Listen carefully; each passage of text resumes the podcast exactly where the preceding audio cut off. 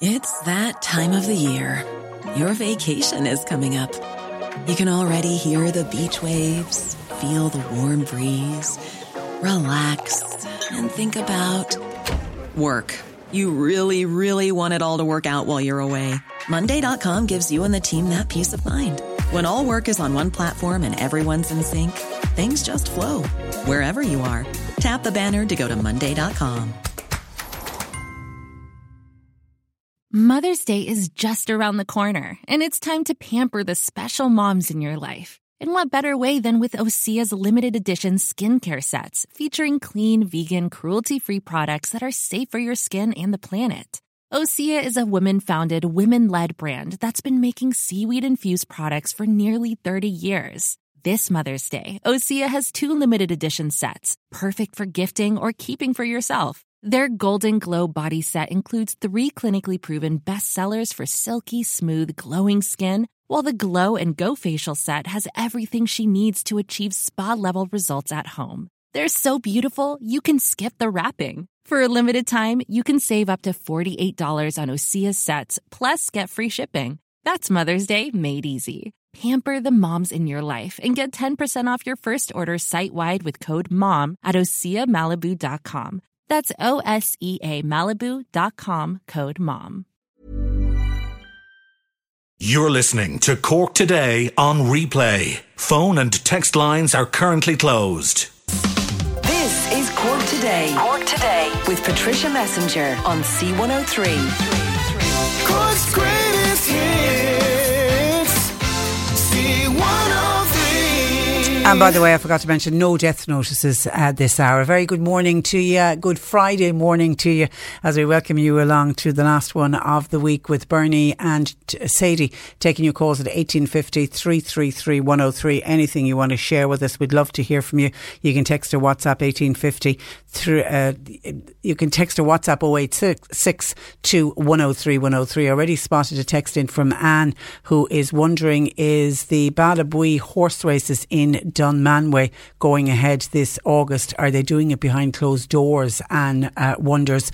I don't know the answer to that, but well, let's give it out because uh, somebody hopefully listening will know. The Ballabuidhe horse races in Dunmanway, are they on or off? Uh, so much is off due to COVID nineteen that it's not often that we get a, a call in looking for, to find out if something is on. So Ballabuidhe horse races, anybody knows that they're going ahead, can you tell us please, so we can pass that information on to Anne and to uh, others. There was uh, what appeared to be a little bit of more positive news with regard to COVID nineteen yesterday. If you watched any of the press uh, briefings, country, we appear to have again slowed down the spread of the virus, and that was after a recent rise in cases. And I know the rise in cases was quite low, but it was still uh, a worry that they were rising. So this is a welcome trend that they're slowing down uh, again. And certainly somebody who's very pleased about that was the, the Acting Chief Medical Officer, Roland Glim. He said it's probably due to more people listening, more people reading the signals and ensuring that they are following physical distancing rules. And I can't wait to see in a few weeks' time, uh, will we continue to see a slowdown of the virus, and will we be talking about the fact that more More and more people are now wearing face masks? I certainly was out yesterday in a supermarket, and I can hand on heart say at the time that I was in the supermarket, one hundred percent of people were wearing face masks. Every single person that was in the store that I came across had a mask on. As I was going into the store, people coming out had masks on, and as I was leaving, people going in had masks uh, on. And I was deliberately taking my time in the car park, watching people entering and exiting the store and people getting out of their cars. And it was just heartening to see people taking face masks, you know, either taking them out of their bag or taking them out of their car and putting them on before they went into the supermarket. So that's certainly, I, I, and I know the legislation isn't in place, but I think the message is getting through to people. We're keeping everybody safer. When you're in a confined space like a supermarket where it isn't always possible, we do our best to socially distance, but it isn't always possible to keep two metres away from people if you're inside in a supermarket or a shop or any kind of a shopping centre. So the safest way is for all of us to wear uh, masks. So I think the message certainly is getting through, and we will we will see the results of it in the coming weeks. So we await with interest uh, for that. So while the message is certainly getting through on um, the supermarkets, the smaller shops, I'm I'm wondering, and I can can put my hand up and say I'm I'm guilty of this. I went into one small shop uh, earlier in the week and I completely forgot my mask, and I was actually in the shop, did what I needed to do. It was just in and out, you know, grabbing the milk sort of thing and back out again. And it was when I came back out to the car, I said, oh, I never put, I put my mask on, so I need to get, give myself a bit of a, a wake-up call on that. So I'm wondering, because I know when we were speaking about masks, somebody straight away said, if I'm just popping in to get the newspaper, do, do I need to wear a mask? And I straight away said, yes, you do. You know, what they're telling us is, when you're in any kind of a shop, no matter what size, from the very large supermarkets and department stores to your small corner shop, popping in to get to the paper, going into the garage, we all just need to get used to the fact it's a habit. It's just it's a habit thing. So I think I'm right in saying we, we seem to have it with the supermarkets. We seem to have it in our heads when we go to the supermarkets. But are people noticing in smaller shops that we're just not remembering to wear our, our, our masks? Your, your thoughts uh, welcomed on that. Uh, Doctor Glim. Oh, sorry. Then Philip Nolan was speaking. He's the professor from Maynooth University, and he leads the team that tracks the virus. He says a level of stability has emerged uh, this week. He also said the number of travel-related cases is now down. I do think that message is getting through to people to stay at home and, and not to travel uh, overseas. He says it's still too early to draw conclusions, but he said that there is a positive note that the number of new infections has been steady since around the fourteenth of July. Doctor Glim said we have three priorities at the moment. He said we want to get our health services back up and running to the greatest extent possible. He said we need to uh, protect the most vulnerable in society, and then obviously he said we need to get our children back to school. So he said all of the efforts need to be focused on those three areas. He says as things stand, we're absolutely on track for children to go back to school in uh, September. And I I take it the majority of parents will welcome that, will welcome hearing that the powers that be say we're on track. Every, if everything stays as is, our children will all return to school end of August, the start of September. But I'm assuming there will be some parents and probably some teachers who will be nervous about going back to school or sending their children back to school. And only time will tell how, what way the schools are going to operate. They're certainly going to be very different to the classrooms that the children left last uh, March. But am I right in thinking, and I, and I pitched this at parents listening to us th- this morning, that the majority just want normality for their children, and normality will mean schools reopening end of August, start of September, and children going back to school for the full five days. Your thoughts welcomed on that. Are you nervous about it? Are you looking forward to having the children back uh, to school? And if you're a teacher, how are you feeling about schools reopening and hearing that all, as things stand, we're absolutely on track for schools to reopen in September. Yesterday's briefing was also told the aim is to keep the spread of the virus at the current re- rate, or ideally to reduce it further. There, we're back now talking about the R number.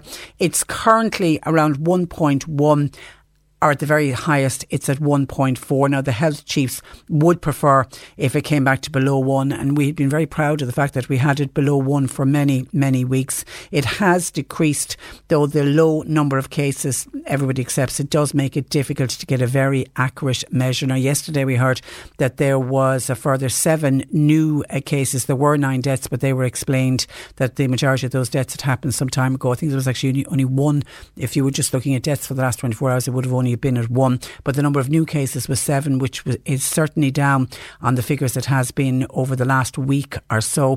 A significant number of new cases of the virus are being picked up in people who were in close contact with another infected person. Again, that's they're seeing that as as good, because Professor Nolan said it's a good signal that the test and the tracing system is detecting cases and is detecting cases early. The number of people in hospital and intensive care with the virus, that remains uh, very low uh, as well. And then Doctor Glynn was asked about the reopening of pubs. Um, Doctor Glynn said the situation in relation to August the tenth target for the next phase would have to be assessed at that stage. He says we will have to look at the trends leading up to that time. And he, sa- he actually said yesterday we need further improvement. So I think he, as is, he would be saying the pubs wouldn't be reopening. So if we get further improvement, we have two more weeks uh, leading up to the August the tenth uh, opening. And he did say that pubs are one of the highest risk environments. And that was one of the main reasons why the pubs did not reopen last uh, Monday. But we need more improvement. And that's why I'm wondering, with the wearing of masks, we, we should get further improvement, which should then allow for pubs to uh, reopen. And of course, all eyes yesterday were, uh, were on the three main government parties because, of course, we were awaiting the news of the seven billion euro July jobs stimulus package. There has been so much spoken about this, and there was so much leaked out in advance of it that a lot of what the, was announced yesterday by Micheál Martin, the Taoiseach, the Taoiseach, Leo Varadkar and Eamon Ryan, leader of the Green Party. We'd heard uh, most of it. The only one sort of big surprise one for me was the announcement of the reduction in the top rate of V A T. It's been cut across the board uh, for, for everything, from twenty-three percent, bringing it down to twenty-one percent. And of course, that twenty-three percent rate of V A T is on most goods and services, and it's going to be cut for the next uh, six months. Pascal Donoghue, the Minister for Uh, Finance, said he's asking retailers now to pass on that tax cut and to reduce the prices to consumers. The V A T cut, it seems, was the last minute addition to the government's economic stimulus package. It's aimed at incentivising people to spend more money in the high street shops after months of COVID nineteen uh, restrictions. And the V A T reduction comes as the Central Statistics Office yesterday revealed, and I don't think there was any real surprise in this, but it revealed that household savings are at their highest levels since the economic crash, meaning now that people do have more disposable income To, to spend. Now, Taoiseach Micheál Martin pledged he wouldn't increase taxes on savings in the forthcoming budget. Uh, he says we won't be hitting dirt or anything like that. And he did say, look, it's very natural. It's very an understandable thing that people are putting money away in a time of uncertain, uncertainty. And we had the whole lockdown. People weren't able to spend money. And now there's a lot of money. People have a lot of savings. But there will be people who'll be cautious saying, look, this we are in uncertain times. Micheál Martin is using the right language there. So you may have some people who will be afraid to spend some of those savings, but the whole idea of the stimulus package and particularly the reduction in the V A T is to get people out and spending money. The V A T measure was among a number of new policies and expenditure commitments aimed at kick-starting the economy and to try to create uh, jobs.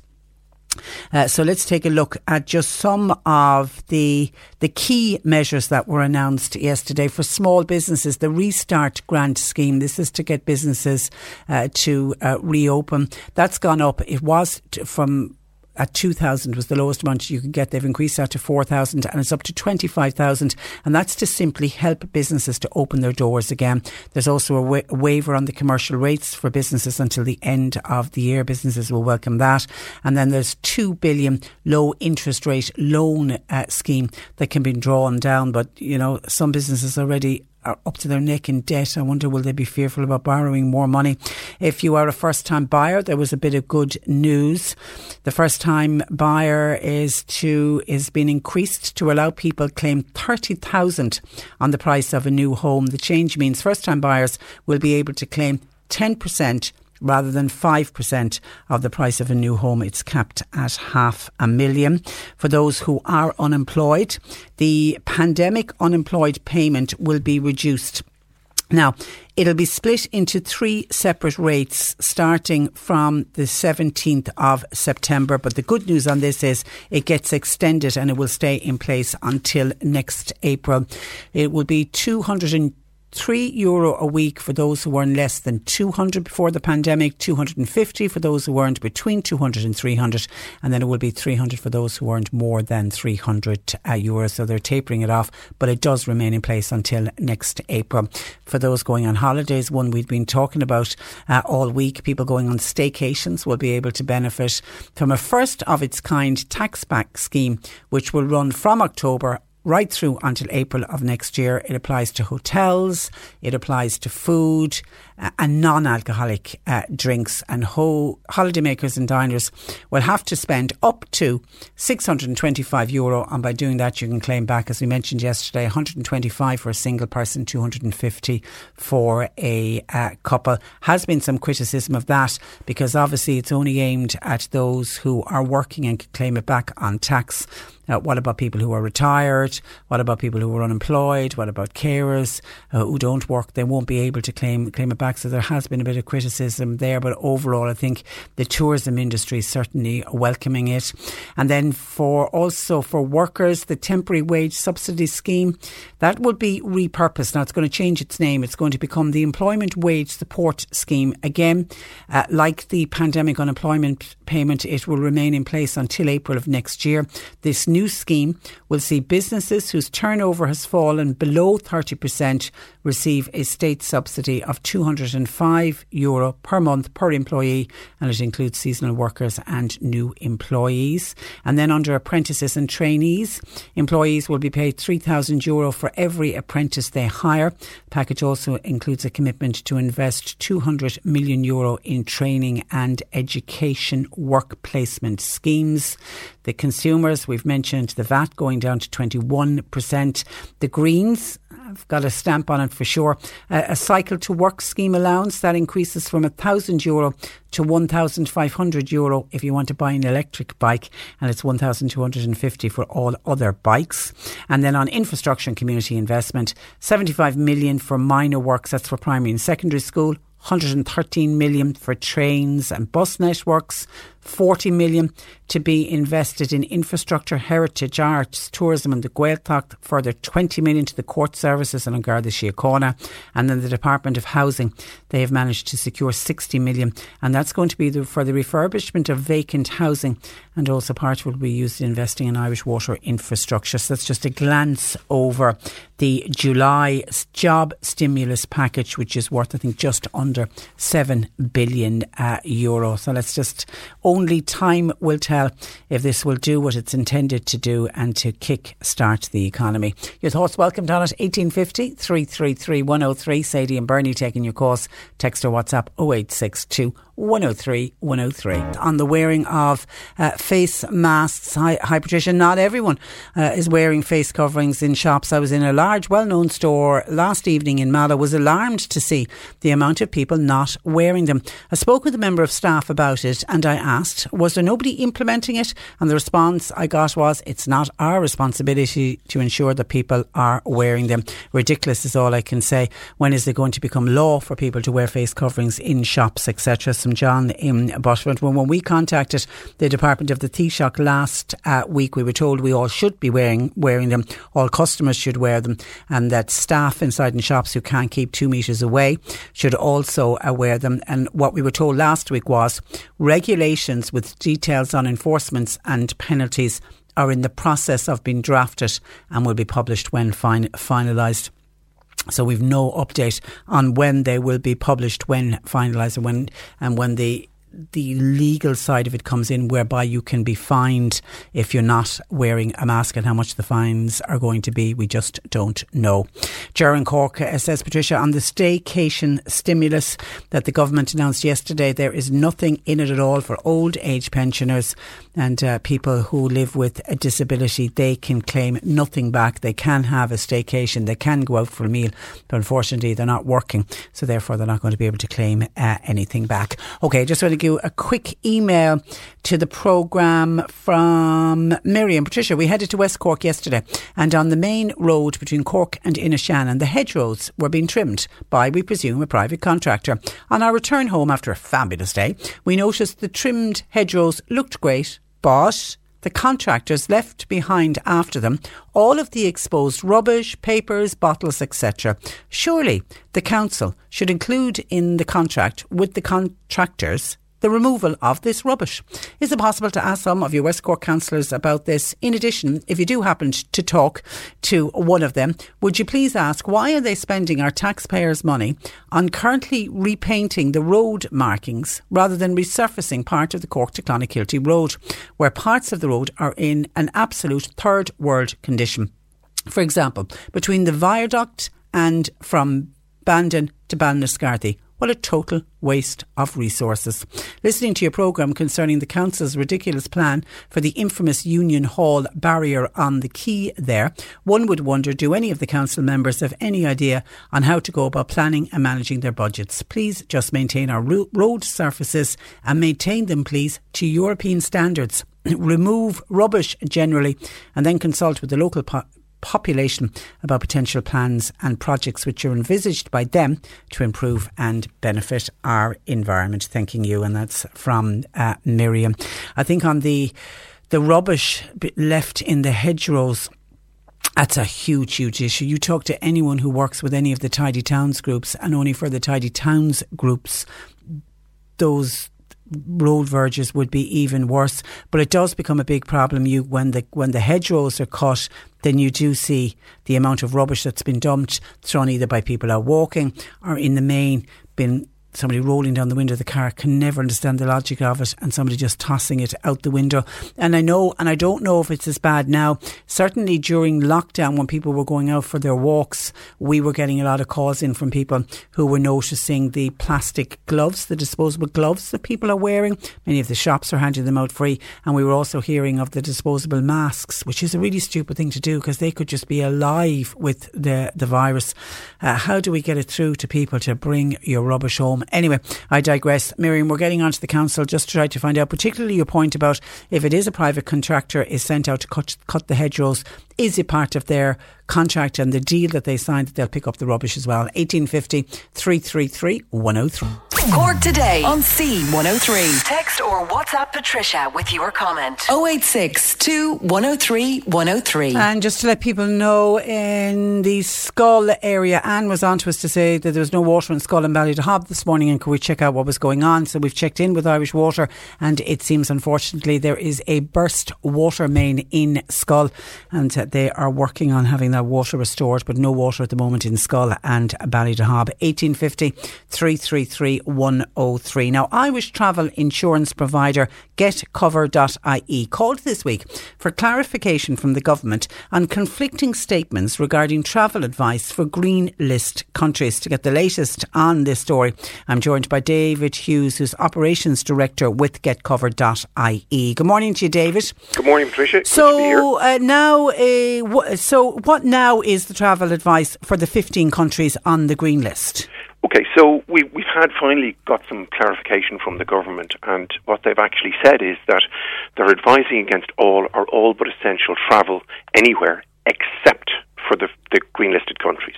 So what they're saying is, for the green-listed countries, that advice no longer applies, and that you, you're safe to travel to those countries as long as you take normal precautions. So does that now Which mean that travellers will be covered by their travel insurance? On, for those fifteen countries, because the, the rate of COVID, uh, of the COVID disease in those countries is either the same or it's lower than in Ireland. Um, so I suppose if you think about it this way, in, in some of those countries, like the likes of Greenland, there's literally no cases of COVID. In Gibraltar, there's two. Uh, you know, San Marino, there's one. Now, bear in mind, they've they've got much lower populations, mm. but the actual chances of catching COVID there are lower than actually if you're in Ireland. So it's much more about uh, observing social distancing, wearing your face mask and stuff like that, as opposed to going to any of those countries. And um, if, if God forbid, uh, David, you did get diagnosed with COVID nineteen while while you're away, would your travel insurance still cover you for COVID-related illness? Yeah, so so under under our policy, under the Get Cover policy, uh, there is cover there for uh, for situations where somebody gets a positive diagnosis of, of COVID and either has to cancel their trip as a result of that, or indeed if they're actually away and they contract COVID nineteen and are diagnosed, and their their kind of medical expenses and what have you would be supported by, by their travel insurance policy. Okay, now the government tell us that they'll update the list Uh, every two weeks. What happens Correct. if you're away on a trip and the country gets delisted? Yeah, it's kind of a it's kind of a funny one there, but uh, I suppose the, the the issue here is that if the D F A issued the advice before you travel, obviously you don't travel if they're saying don't go there. If you're already over there, you're you're travel insurance still operates, and you, you, you continue. If the D F A say get home as quickly as possible, the insurance company would expect you to make every effort to get back to the country, uh, get back to Ireland. So uh, there would be an onus on, on people and, and uh, a responsibility on people that they keep an eye on, on the government advice, because mm. that can change fairly, albeit that they're changing it every two weeks.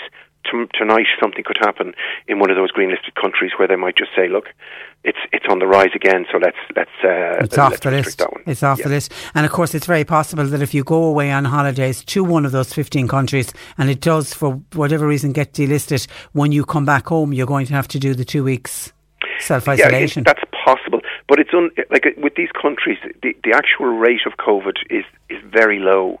Um, you know, if you take Italy, it's it's a, virtually a, identical to Ireland. It's very, very similar. So you've got one in five thousand people have COVID in, in, in Italy. The same here in Ireland. Mm. You know, it's essentially the same. So in terms of going to Italy, they, and they have the, they, they're getting things under control in all these countries, they're not just being delisted because they've got lower COVID rates. They're being delisted because they have the disease under control, relatively speaking.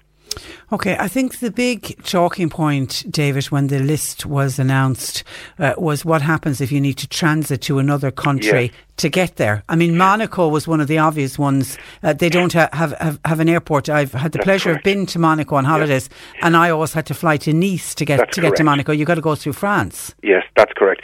So so it's a bit bizarre, and still we still kind of need a little bit of clarification on that element of things, uh, because if you're travelling through France, the Taoiseach has said publicly that, look, of course you'll be covered in that situation, but that needs to be reflected in the advice on the D F A website, or, or, or somewhere that people can grab hold of, you know.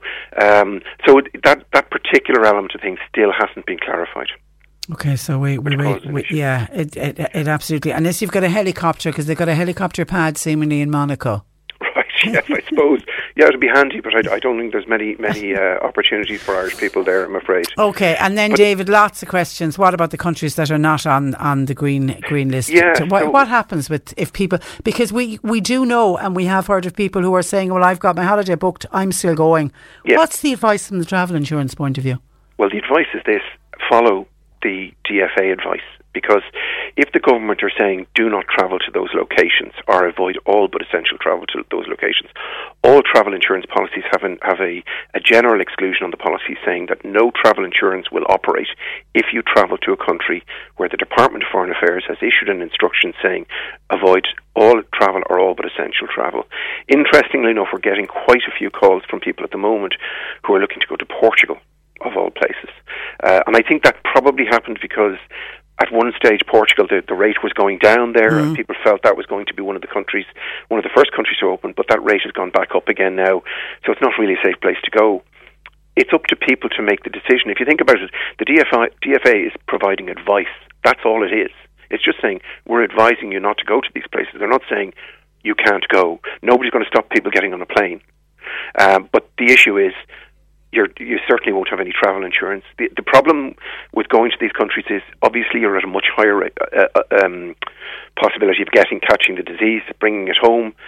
Um, so really, it's just it's just not advised for those particular yeah. countries. Really, you're better off if if you're if you can't travel to one of the green listed countries to look at a staycation. To look at a staycation. Now we're, we're our own business. We have a, a business called staycation cover dot I E. So we're selling quite a lot to people who are staying in Ireland and and uh, you know, renting cottages or or, or or staying in resorts around the country. So so people take out travel insurance for a holiday here in Ireland. Yeah, well, it's a, it's kind holiday of a new, insurance. It's, a, it's a kind of a new um, innovation from, from ourselves and our sister company, Accident in General. Basically, uh, it covers people for cancellation or curtailment.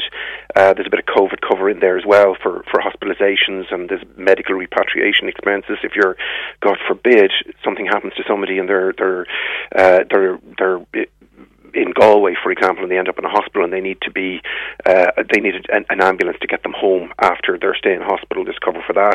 It covers gadgets, it covers bicycles.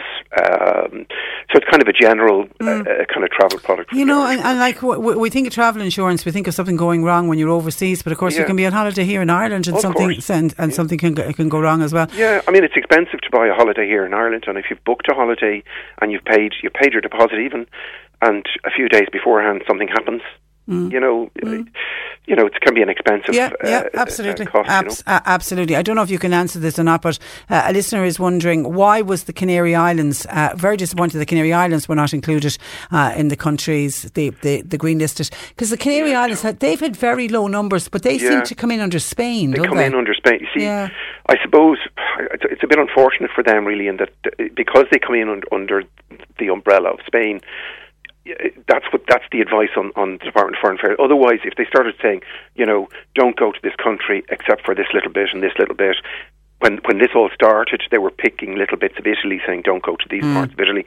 It just becomes too much then. So they've just said, look, Spain is a no-go area. Yeah, yeah. It's unfortunate for that location, but yeah. And I say every two weeks it's to change, so we so we will yep. wait and see. Listen, uh, David, thank you for that, and thanks for joining us on the programme this morning. Oh, appreciate it. Good Thank morning you. to you. Bye-bye. That is uh, David Hughes, who is the Operations Director with Get Cover dot I E. eighteen fifty, three three three, one oh three. Our lines are open. Bernie and Sadie are taking your calls. You can text or WhatsApp oh eight six two, one oh three, one oh three. Cork Today on C one oh three. Call Patricia with your comment. eighteen fifty, three three three, one oh three. Now, last weekend, because it was lovely, fine weather, many families spent time having fun at the beach. But for a Castle Lyons family, a day at the beach took on a new me- meaning thanks to the provision of a beach wheelchair at Warren Beach. Jer O'Dea is dad to nine-year-old Lily, and she joins me with uh, the details. Good morning to you, Jer.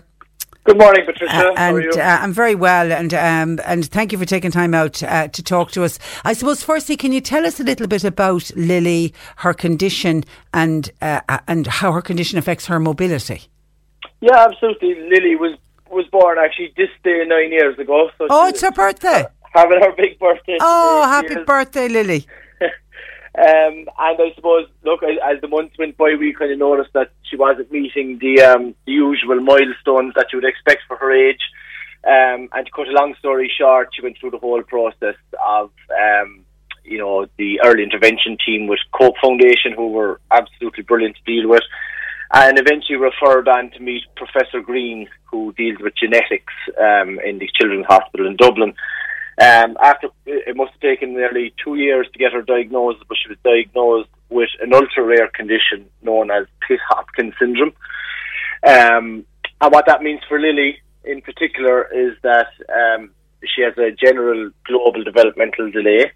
So she can't, she can't walk, um, she can't talk. We generally have to feed her her food, um, change her and things like that. Now, on, on the other side of that, Pitt-Hopkins um, is kind of known as the Peter Pan syndrome, basically because they're, they're forever young and always smiling. Yeah. And, and that would describe Lily to a T. She is always smiling, um, and, you know, she's happy. Happy out, um, and that's and that's the main that's the main thing. That is the main oh, thing. Oh, absolutely. And from a medical perspective, you know, thankfully, um, no major issues there either. Which which people with her condition can have various uh, medical issues. So I suppose um, mobility is is the biggest thing for us. Um, you know, her wheelchair is is, is a, a great piece of kit that she has, um, but by their nature, they have a very skinny Uh, wheel similar to a racing bicycle, um, and the reason being it just makes it easier to push. It has less contact with the roads, and like you can literally you could walk for miles with her sitting in it. Uh, but a, but no a, bother. a trip to the beach over sand. A trip to the beach over sand just never happens. Can't happen. Um, the wheels will sink instantly um, into the, especially the soft sand that you would find obviously at the access points to all the beaches. Um, and even going down onto the hard sands uh, where the tide has gone out, it can still cause cause a few problems for That's, us. Keeps getting stuck, keeps getting it stuck. Does. And obviously uh, when Lily was younger, you could carry her down and she'd be in a little buggy and it would be fine. But as she's getting older, it just means going to the beach is an impossibility. Yeah, I mean, it's it's something you just avoid now, well, up until now, I suppose, for us, because like she is, she's nine, she, you know, any nine-year-old is heavy. Um, she tends to flap her hands quite a lot. She could kind of maybe throw herself slightly forward, and all of that could, you know, throw your balance off going down onto the beach, um, and you know we could end up on the ground. I know, I know. So, um, so describe this beach wheelchair. The best way to describe the beach wheelchair, Patricia, is a moon buggy. Um, it's a good you know, description. That, that's it. I mean, it's like the rover or whatever it's called, you know, that, that, that goes across Mars and across the moon. There, there's huge, huge, wide and big wheels on it, uh, front and back. Um, it just glides across the sand. It's whether it's soft sand or hard sand. Um, in fact, over the weekend or over the week gone, we were down there again for another go, and there was a lady using it just ahead of us with, um, you know, an adult. Um, I, I would presume I'm going to presume it's her son, but an adult person in the wheelchair, and even still with that, she was able to glide over the sand with it, and you know, it just op- it's opening up the beaches. You know, to, to and, and you can take it into the water. I saw you, the little video clip that you put up on, on Twitter. It can go into the sea. It can, yeah, yeah. It, it can. You can push it out into the waves. Um, it's got all mesh panels on it, so it allows the water in, which was great because Lily was able to sit there and splash her toes in the water without ever getting out of it. Um, her little sister Katie, she's six, six and a half. I have to throw in the half, or I'll get in trouble. Um, And, like, she, the, the joy she got out of it, even just to be able to go off into the waves with her sister. Um, and again, she would, she, would she have never been able to have done that before? Not, not in the way that, that they're able to do it with the wheelchair, because it would always involve one of us having to hold Lily. Now, she, she has good strength in that we can, she can stand if we hold her, but she just doesn't have any balance to keep her standing. So, while she would have been able to go in the water before, it would have been a physical task for us to lift her down to the water and to hold on to her. But with the wheelchair, Katie can kind of, we can stand back and Katie can play with her herself. And you know, they like can the be two girls themselves. Yeah, they can be two normal little sisters. And how often do you see that at the beach? Six-year-old and a nine-year-old splashing away and in their own little world and playing away at the water's edge. It's just such a normal thing for a family trip to the beach. Oh, absolutely, and you know, both of them benefit, uh, and not to mention the the teary-eyed dad standing on the sand watching it. That's terrific. Um, it's it's terrific. How did you find out about it, Jer? What is it? Uh, must have been on one of the social media type of outlets. Um, we're always kind of looking for, for something. You know, we do. I do a bit of running with Lily, um, the likes of the bits of marathons and five Ks and things. So it, chances are, I stumbled on it by complete accident. Um, it's not really advertised anywhere. In fact, anybody I've spoken to about it, it was the first they've ever heard of it. And it's there. So it's, I believe it's it's there three years. I believe so. Yeah, yeah I was. I it was a new, it was a new one on me as well. And it's an initiative, by the way. Let's give credit where it's due to Cork County Council. Absolutely, absolute credit to them. Um, it, it does seem to be a little hidden gem of West Cork. Yeah. For the part, I, I may have just burst that bubble. Um, and the idea is you you book a time slot in advance, so you don't want disappointed families turning up and the wheelchair's already in use. There's two mobile phone numbers um, on the Cork Sports Partnership um, website. I mean, you literally type in beach wheelchair Cork, it'll bring it up straight away. Um, it'll tell you the time it's available from and to. And you just ring the number, and the numbers are actually for the local people who run the Pitch and Putt Club that adjoins the beach. Um, they'll book in your slot. You just go up and sign um, sign a little document and hand that document to the lifeguard who will give you the wheelchair.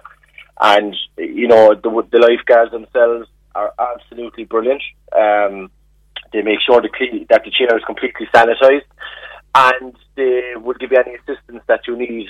You know, the, the absolute everything. You just there are no faults with it. And the cost? Um, absolutely free, completely it's brilliant. Free. Yeah, um, and I mean it's it's a huge it's a huge thing for, for anybody with a disability, um, and and we're, as you were saying, where credit is due. I mean, I do know that uh, the Disabled Federation of Ireland have been working with Cork County Council, um, and that's why they chose the Warren Beach in the first place. Um, and I would just say, look, it is, it's completely positive. It's a hugely positive story, and, you know, um, credit, absolute credit to Cork County Council. But what I would say is that, you know, we need, we do need better access to our beach. Maybe another few of these chairs. Mm. Um, you know, it's, uh, it's, you know, a lot of people living, let's say, in, in the East Cork area. It's a fair journey to get to the Warren to use the chair. And um, particularly this year when everyone's been told to staycation and we, you know, we're going to see more families heading to the beach. And why, just because a family has a child in a wheelchair, you know, why shouldn't they have their day at the beach the same as everybody else? Absolutely. And, and a friend of mine um, posted a picture of her daughter, who's also a wheelchair user, um, a little bit older than Lily. Uh, I'm going to hazard a guess at maybe ten or eleven years old, or possibly more. Um, and they had a picture of her in Garryvoe Beach sitting on a fold-out um, camp chair that they place into the water, and then they have to assist her down to the water and, and lift her into the chair so that she can experience the waves. Um, there's no reason why she shouldn't be able to get into one of these yeah, wheelchairs yeah. in East Cork as well as West Cork. Um, mm. You have uh, approximately eight of them being used in Wexford. So great initiative there and great support from the Wexford councils down there. So, I mean, what people need to do now is to um, maybe just contact their local T Ds and local representatives maybe. And I don't want to make this big about a big campaign. Cause I know, I know, but I mean, we don't need positive. we don't need that many of them, but we just need them dotted and and and, and, and, and a nice number of them dotted all along the coastline. So no matter what beach you go to, there will be some beach near you where there will be one of these beach yeah, wheelchairs. Absolutely. Yeah. And, and look, I mean, the Blue Flag Award is a big thing for the councils now for, for the beaches, and, and as you said, even more so now, I'd say, with people for staycations and things. Now, I, I suppose you have to understand too that there needs to be some sort of governance over these chairs, and they can't just put them everywhere. It will have to be somewhere where there's a lifeguard in charge of it and things like that. But I'm pretty sure it's something we they could work on. Yeah, you know? yeah. And listen, um, how is Lily doing, particularly during the pandemic? I mean, she would have been out of school since since March, I'm assuming. Yeah, she was, and she'd be a good creature of habit um, and big for her routine and things like that. Um, but I have to say again, don't, it's Cope Foundation, the school, she's with Saint Paul's School. They're absolutely brilliant. They had video conference calls almost every day for them to kind of keep in touch, um, but I suppose you can't be getting out into the fresh air. Yeah, you know, yeah. Um, and there's only so many walks around the same park you can do. Whereas now, you know, at the beach is just it's a whole new um, adventure for them both. You know, it's brilliant. It's it's brilliant, and and Katie really enjoyed her day out as well. Oh, Katie loved it. Yeah, Did she's, she? she's constantly talking about it. Uh, you know, about being able to. To, to go jumping in the waves with her sister. You Fantastic. Know? And what's the plan for the for the, the ninth birthday today? Or will there be a bit of will there be a cake? Oh, there'll definitely be there'll be plenty of cake. Yeah, Patricia. Um, well I suppose the weather now is the only thing as to whether we, we go anywhere, but um, I'm sure we'll we'll celebrate it well in the best way that we can. Anyway. And, and I can't I can't finish up without mentioning you work with the National Ambulance Service, so you're you're busy as always. Yeah, yeah, I do. Um, I, I work. Uh, I work with the ambulance service with community engagement at the moment, um, and it is it's, it's a busy job now for everybody. I mean, anybody in the front line now are doing incredible work. Um, all our colleagues out there, um, and you know, they I, they too have families at home, you know, and um, we're just hoping that, that everybody will stick to the guidelines now, and you know, and try and keep this horrible uh, illness away from us. And even on that, what I will say is, um, I, down in the Warren, I know there was a lot of social media coverage of the West Cork beaches and traffic and the amount particularly of last and, weekend. Particularly last weekend, yeah. yeah. And what I will say again, of, in terms of the Warren, and I have no connection to the Warren, you know, I, it's not like I'm trying to promote the place um, because I probably have trouble booking the wheelchair now after this, you know. But um, families on the beach. The social distancing was absolutely outstanding. Brilliant. Um, everybody did keep away from each other. And, you know, there are a number of vendors there selling uh, coffees and ice cream and pancakes and things like that. And even at that, you know, the queues were all nicely spaced apart. That's you know, brilliant to hear. Absolutely that's, excellent. That's brilliant. It's just also important to mention as well that there is a full um, disability accessible toilet um, as part of the main toilet block in the Warren as well. Which you don't get um, at many beaches for sure. You don't, uh, and that's, it's locked. So I, in my wisdom, I, I didn't go and ask, but I'm going to assume that uh, the lifeguard... Guys will have the key, absolutely. Yeah. Jer, listen, it was a pleasure to talk to you. Thank you for that. Uh, once again, happy birthday to uh, to Lily and, and hi to her lovely sister Katie, and thank you for joining us on the programme this morning. That's great. Thank you. Good morning to you. Uh, bye bye. Uh, Jer O'Dea, a lovely man, dad to little nine-year-old. He didn't realise it was Lily's birthday uh, today, but check that out, that beach uh, wheelchair in the Warren. It would be great if we could get more of those wheelchairs and open up the beach and make it accessible to families that have somebody in a wheelchair. eighteen fifty, three three three, one oh three. Bernie and Sadie are taking your calls. You want to share something with us? We'd love to hear from you. You can text or WhatsApp oh eight six two, one oh three, one oh three. And we've reports coming in of uh, four Cork City fire units are currently at the scene of an incident at the Kinsale Road Roundabout. The Cork City Fire Brigade are urging motorists to use caution in the area as they deal with it. Um, it is, let me see if I can give you more detail of exactly where it is. It's um, the incident's on the Kinsale Road Roundabout, and it is in particularly affecting traffic heading onto the N forty eastbound. But the best news at the moment, while Cork City Fire Service are dealing with that, is to avoid the area, please. That's the Kinsale Road uh, Roundabout. eighteen fifty, three three three, one oh three. Let me go to some of your texts and calls coming into the programme this morning. This is Morning Patricia. Another business has closed this time. It's Kitty's Cattery. It's in uh, Bantry. I know at this time with COVID, a lot of people won't be going away, but there will be a time when people will have to go away, be it for a wedding or maybe a funeral, and they will they will want to put their pet into boarding. Catteries or kennels, there are very few as it is in West Cork. As I heard you saying to the Garda yesterday on your programme, a pet is like a family member. So it's another sad day for people pets and for the people themselves that care for their animals. I know you're good at raising issues that concern you listeners. This I am sure will, and maybe ask for more catteries and kennels to get planning permission. My mother has a saying that as one door closes, another uh, opens. Thanking you, and that's uh, from uh, Heidi. I, I always hate to hear of any businesses uh, closing, so and, prob- and people who would have used that cattery will be very disappointed uh, to hear that they've made the decision to uh, close. But and even though we had the July stimulus package, and we're all keeping our fingers crossed that everything that was announced yesterday will do what it's expected to do. And a lot of the focus and a lot of the attention has gone on small businesses and trying to get small businesses that have closed to reopen their door- doors and failing that to get new businesses to start up, and people who've lost their jobs to get them uh, redeployed.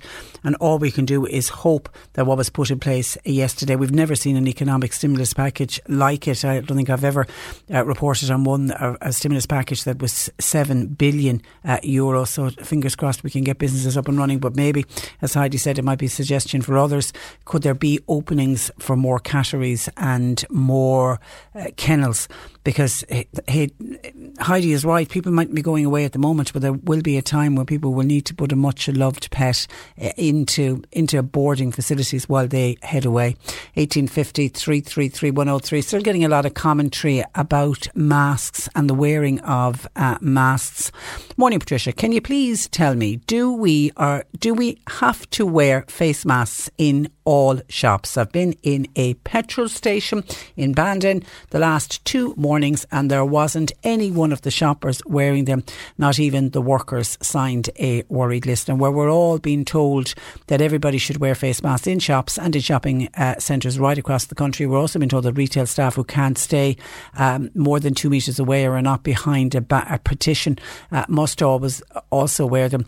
The enforcement side of it isn't in, and I think that's possibly why some people are just opting not to wear the face masks. But all I will say to, I was having a discussion last night with a friend of mine who was raising the same issue. She was very annoyed that she was out and about yesterday. And some places she went into, people were wearing their masks and others were not. And, you know, and all we can do is look after ourselves and let everybody else worry about them, themselves. And, and also, can I just say, now, it's different when you go into a shop and, and nobody has face masks on. That's just stupidity. And maybe it's just people getting used to the fact of trying to remember to have your mask with you at all times and all of that. Because certainly I do think in the larger supermarkets, certainly anything I've noticed this week, people are wearing their masks. Maybe it's just going to take time for everyone to remember to bring their masks uh, with them. Legislation will be put in place and people will be fined. Maybe for some people, they won't put on the mask until they're under threat or risk of being fined. But for the rest of us, the scientific evidence is there that will keep everybody safe if we all wear masks. So we'll all do our own bit and all wear our own masks. But also, be careful when we're jumping to conclusions when you see somebody who's not wearing a, a mask. There can be a variety of reasons why somebody can't wear one. I mean, we spoke yesterday with the Asthma Society. They say there isn't carte blanche just because you've got asthma, you shouldn't wear a mask. You should still wear your mask. But they did accept that there will be a small cohort of people who have very severe breathing issues and for uh, from a medical point of view can't wear a mask. So just be careful when we're all great at pointing the finger of blame at people and criticising and tattooing why somebody isn't wearing a mask. There could be a reason why a particular person can't wear one. But are we are we told to wear masks? Yes, absolutely we are. And then this filled my heart with joy to read this, to say I was in a local shop in Ballyclaw and customers, all of them, were wearing masks. There was also a box of masks on the counter, which I thought was a very good, very good of the shop. Well done. Well done to that. If anybody is the name of that, a local shop in Ballyclaw, actually providing masks, which is really good for the people who will go in. There will be people going into the shop who will forget them. And I think because we're still at the very early stages of remembering to bring the masks uh, with us, and it will become habit. It's I keep liking it to when you go to do your big shop at the supermarket, you wouldn't dare go in without bringing your shopping bags with you because you're not going to, because it will cost you to buy all of the plastic bags instead. And that took us a while to get used to. How many times did you walk into the supermarket with your trolley and went, oh God, let the bags in the car and you had to go back out, or worse, you left the bags at home. But when you bought plastic, when you ended up paying for plastic bags a few times, we soon got into the habit. There's very few people now you will see walk into a supermarket to do a full trolley shop without their bags, without their shopping bags, their reusable shopping bags. So I think it's going to become the same uh, with the masks as well. Hi, Patricia says, Jim, I walked five minutes to the shop and I realised when I got to the shop I'd left my mask in the van, but I said I won't go in, so I walked back again um, and got, got the mask. It is hard to get used to wearing them, but it looks like it'll be the norm for a while, maybe even forever. I've noticed a few shop workers who are not wearing masks though, and that is disappointing. Now, whether the shop owners and the shop workers themselves are waiting for it to become mandatory, whereby they could be fined and Health and Safety Authority will be going around and there'll be inspections uh, done on uh, businesses, because the the rules and the regulations uh, will state when it's in law. But the Taoiseach last week said that shop people working in shops must wear them unless they're in behind a barrier. A lot, lots of places now have the partitions in, in place, and if they can stay two metres away from customers, if they can stay two metres away from customers, then they are expected uh, to be wearing them. But you're right, Jim. It will just, it's just going to take us time. It's one of those things that will take time, but we will all get used to it. It's like picking up the phone. You wouldn't go anywhere without your mobile phone. We'll get to the stage where you won't go anywhere without your mask. And you're right when you're saying they'll be with us. They'll become the norm and they'll be with us for a long time. Uh, they certainly will. Uh, Michael's on about America. The U S A has just exceeded four million confirmed cases of covid nineteen, one hundred forty-four thousand plus deaths. Remember, it took ninety-nine days to reach, in America, to reach one million, and it took just fifteen days for them to go from three million cases to four million cases. It's just staggering. But it sends the message home to us here in Ireland, how rapid this disease can spread if we move too fast. Doctor Anthony Fauci said, I hope, this is about America, we can get back to normal in a year. And that's putting faith in, faith in getting a successful vaccine. Hopefully, Patricia, that a vaccine will be found. But remember, vaccines don't save, save lives. It's vaccinations that saves lives.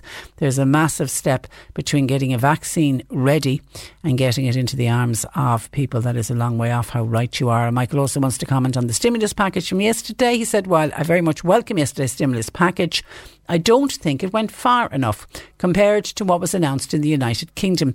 In the U K and in Northern, Northern Ireland, V A T was reduced from twenty percent down to five percent. We have reduced from twenty-three percent to twenty-one.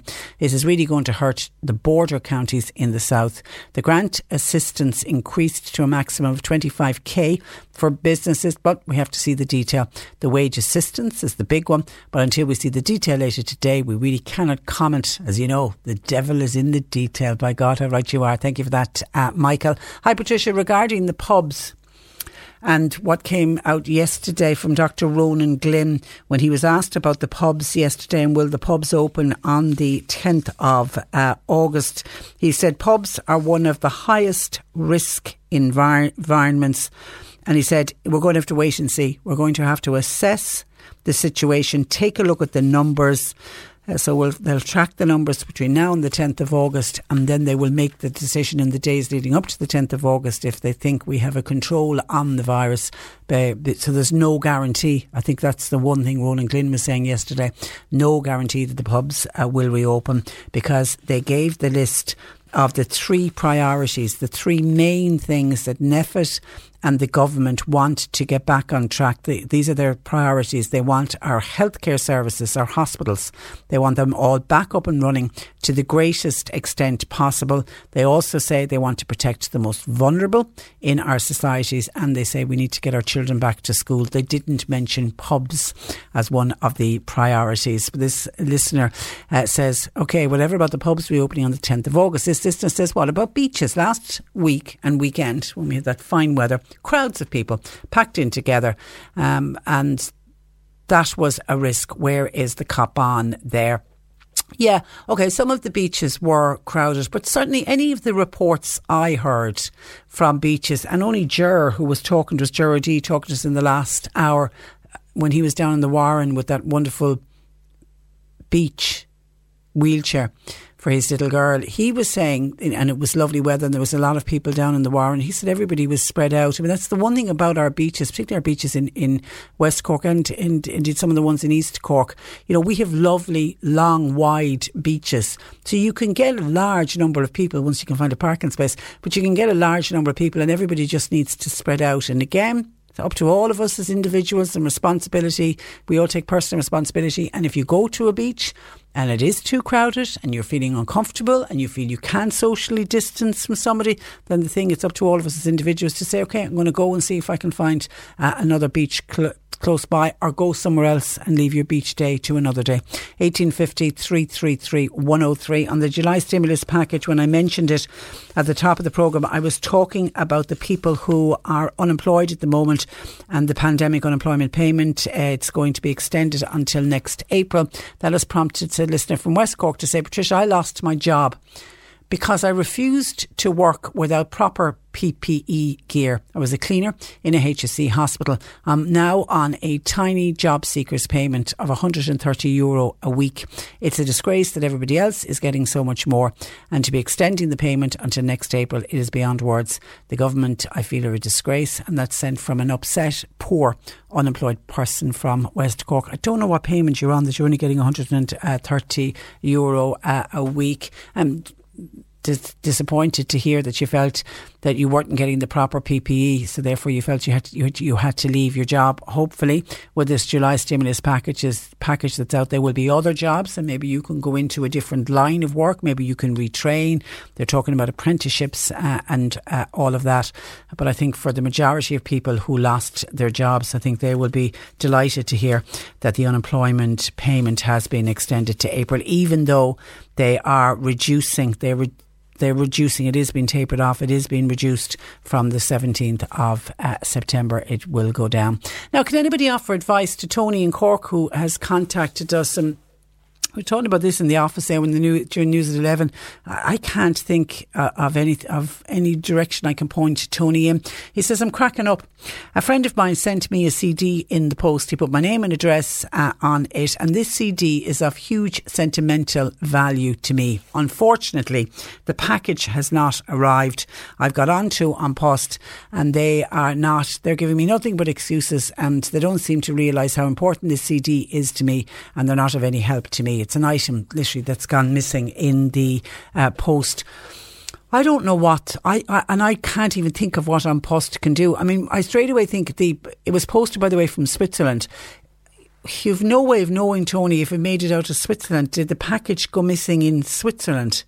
Has, did it never even leave the country? Did it get lost somewhere in transit? Because in the main, on post are great about delivering items. The only thing I can speak about from a personal point of view, I sent a package to Australia, which, by the way, you can't send packages, you still can't send packages to Australia at the moment.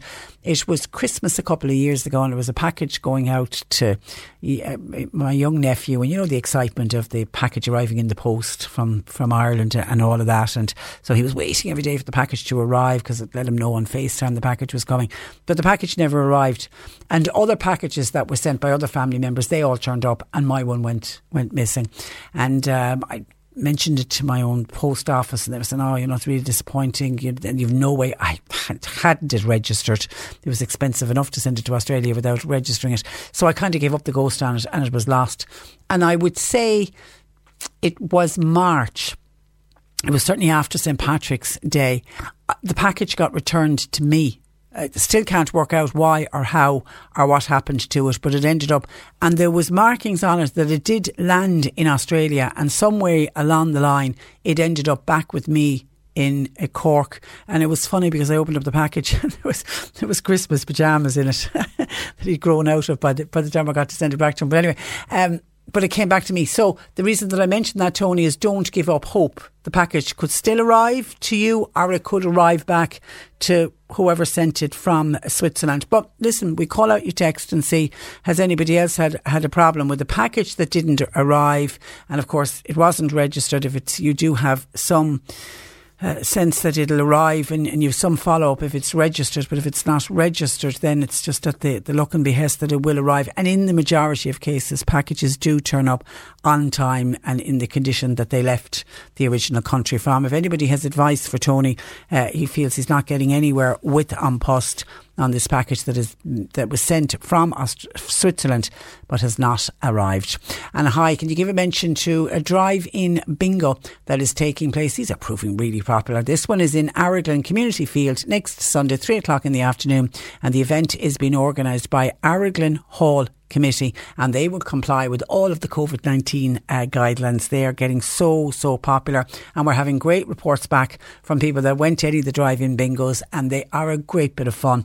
And for people who are have really, really missed their bingo since lockdown, since last uh, March, it's just fantastic for them. And I'm even hearing that people who never went to bingo before are seeing it as an afternoon or an evening out. So Arraglan Community Field next Sunday at three o'clock if you'd like to go for a drive-in bingo. See one oh three Jobs.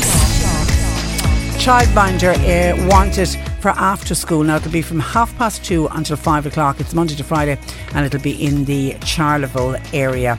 Home Instead Senior Care. They're looking for caregivers in the Blackrock, Mahon, Toker and Greater Cork City areas, while a plasterer is wanted in the Carrigaline area.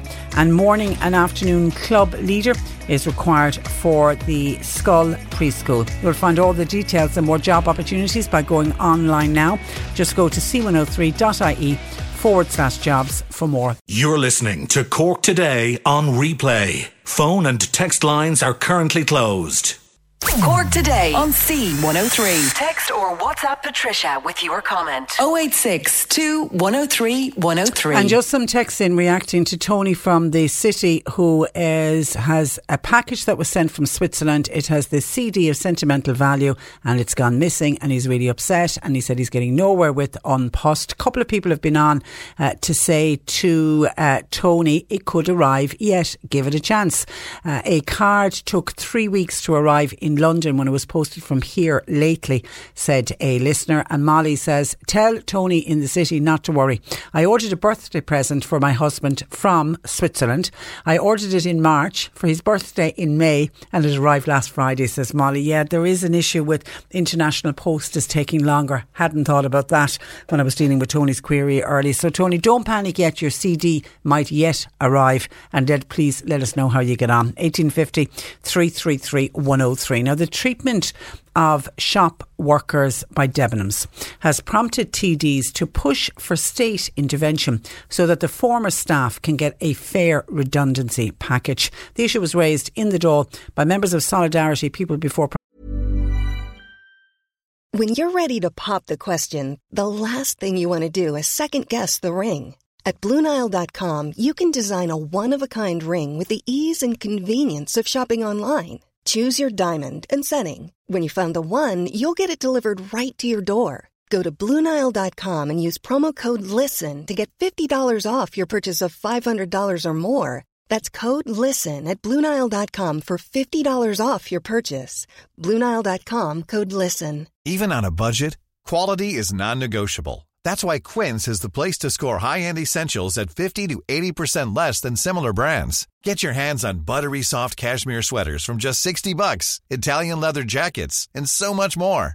And the best part about Quince, they exclusively partner with factories committed to safe, ethical, and responsible manufacturing. Elevate your style without the elevated price tag with Quince. Go to quince dot com slash upgrade for free shipping and three sixty-five day returns. This Mother's Day, treat mom to healthy, glowing skin with Osea's limited edition skincare sets. Osea has been making clean, seaweed-infused products for nearly thirty years. Their advanced eye care duo brightens and firms skin around your eyes, while the Golden Glow Body Trio nourishes and smooths skin all over.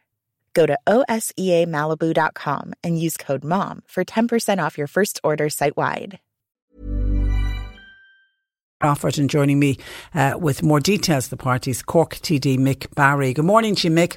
Hi, Patricia. Uh, you, you're welcome. Now, what role do you believe the government can play in forcing a company like Debenhams to look after their staff when it comes to redundancy? Government can do two things. Um, first of all, Debenhams' eleven Irish shops were closed uh, by a decision made um, by a consortium of banks. And one of those banks is Bank of Ireland. Uh, the state has a fourteen percent share in Bank of Ireland. So the state has responsibility for what happened, some responsibility. But it also has some leverage uh, in addressing uh, the situation now. So we think that the state should use its stake in Bank of Ireland to get Bank of Ireland to put the consortium under pressure to say that whatever about the jobs, that at the very bare minimum, these workers should be paid a decent redundancy package, which would be more than the two weeks statutory minimum, which should be a minimum of four weeks per year of service.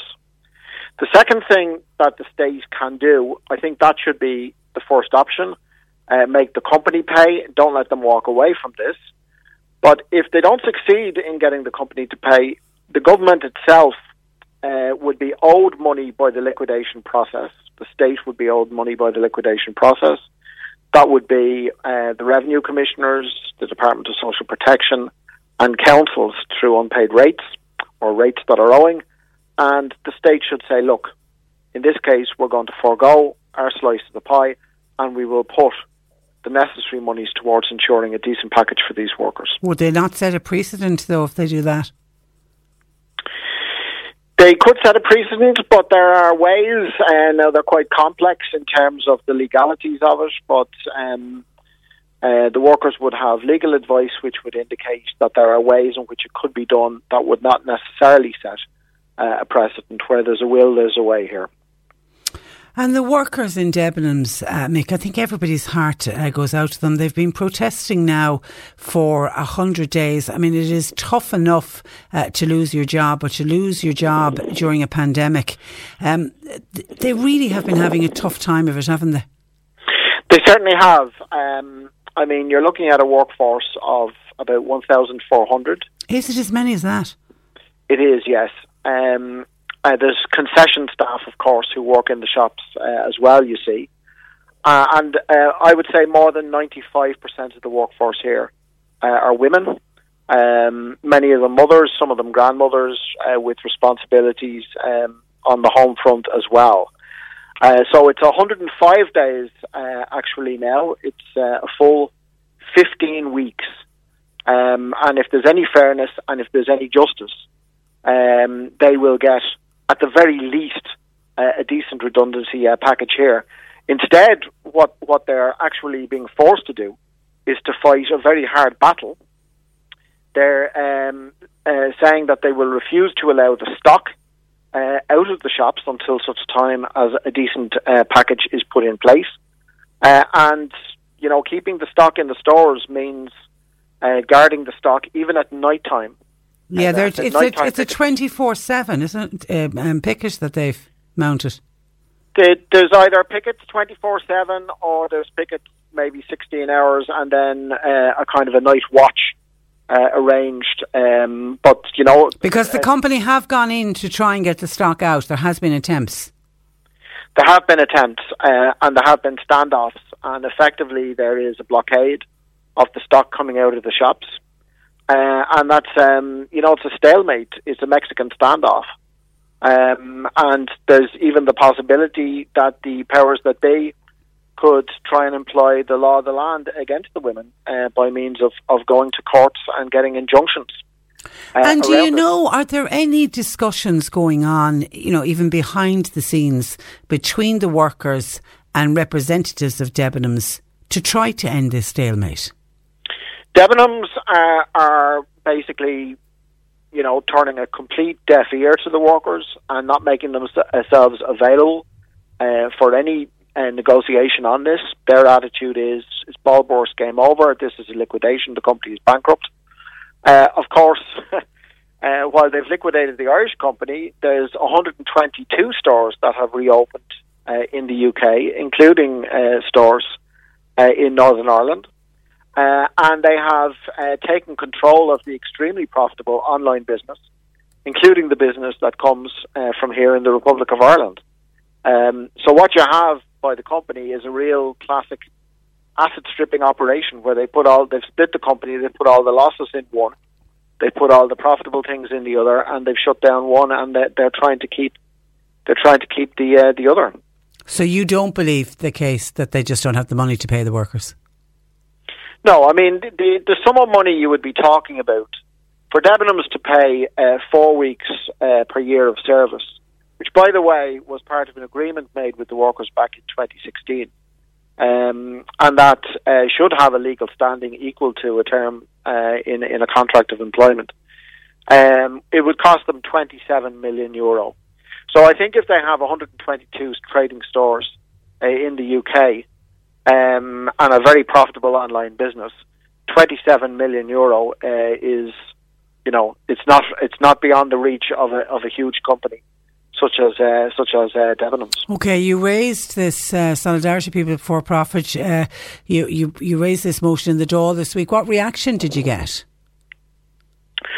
Well, up until now, there has been bucket loads of uh, sympathetic noises from the Taoiseach, from the government, uh, from the government parties. Uh, tea and sympathy, as the workers say. The motion was putting it up to them to say, you know, it needs to go beyond this.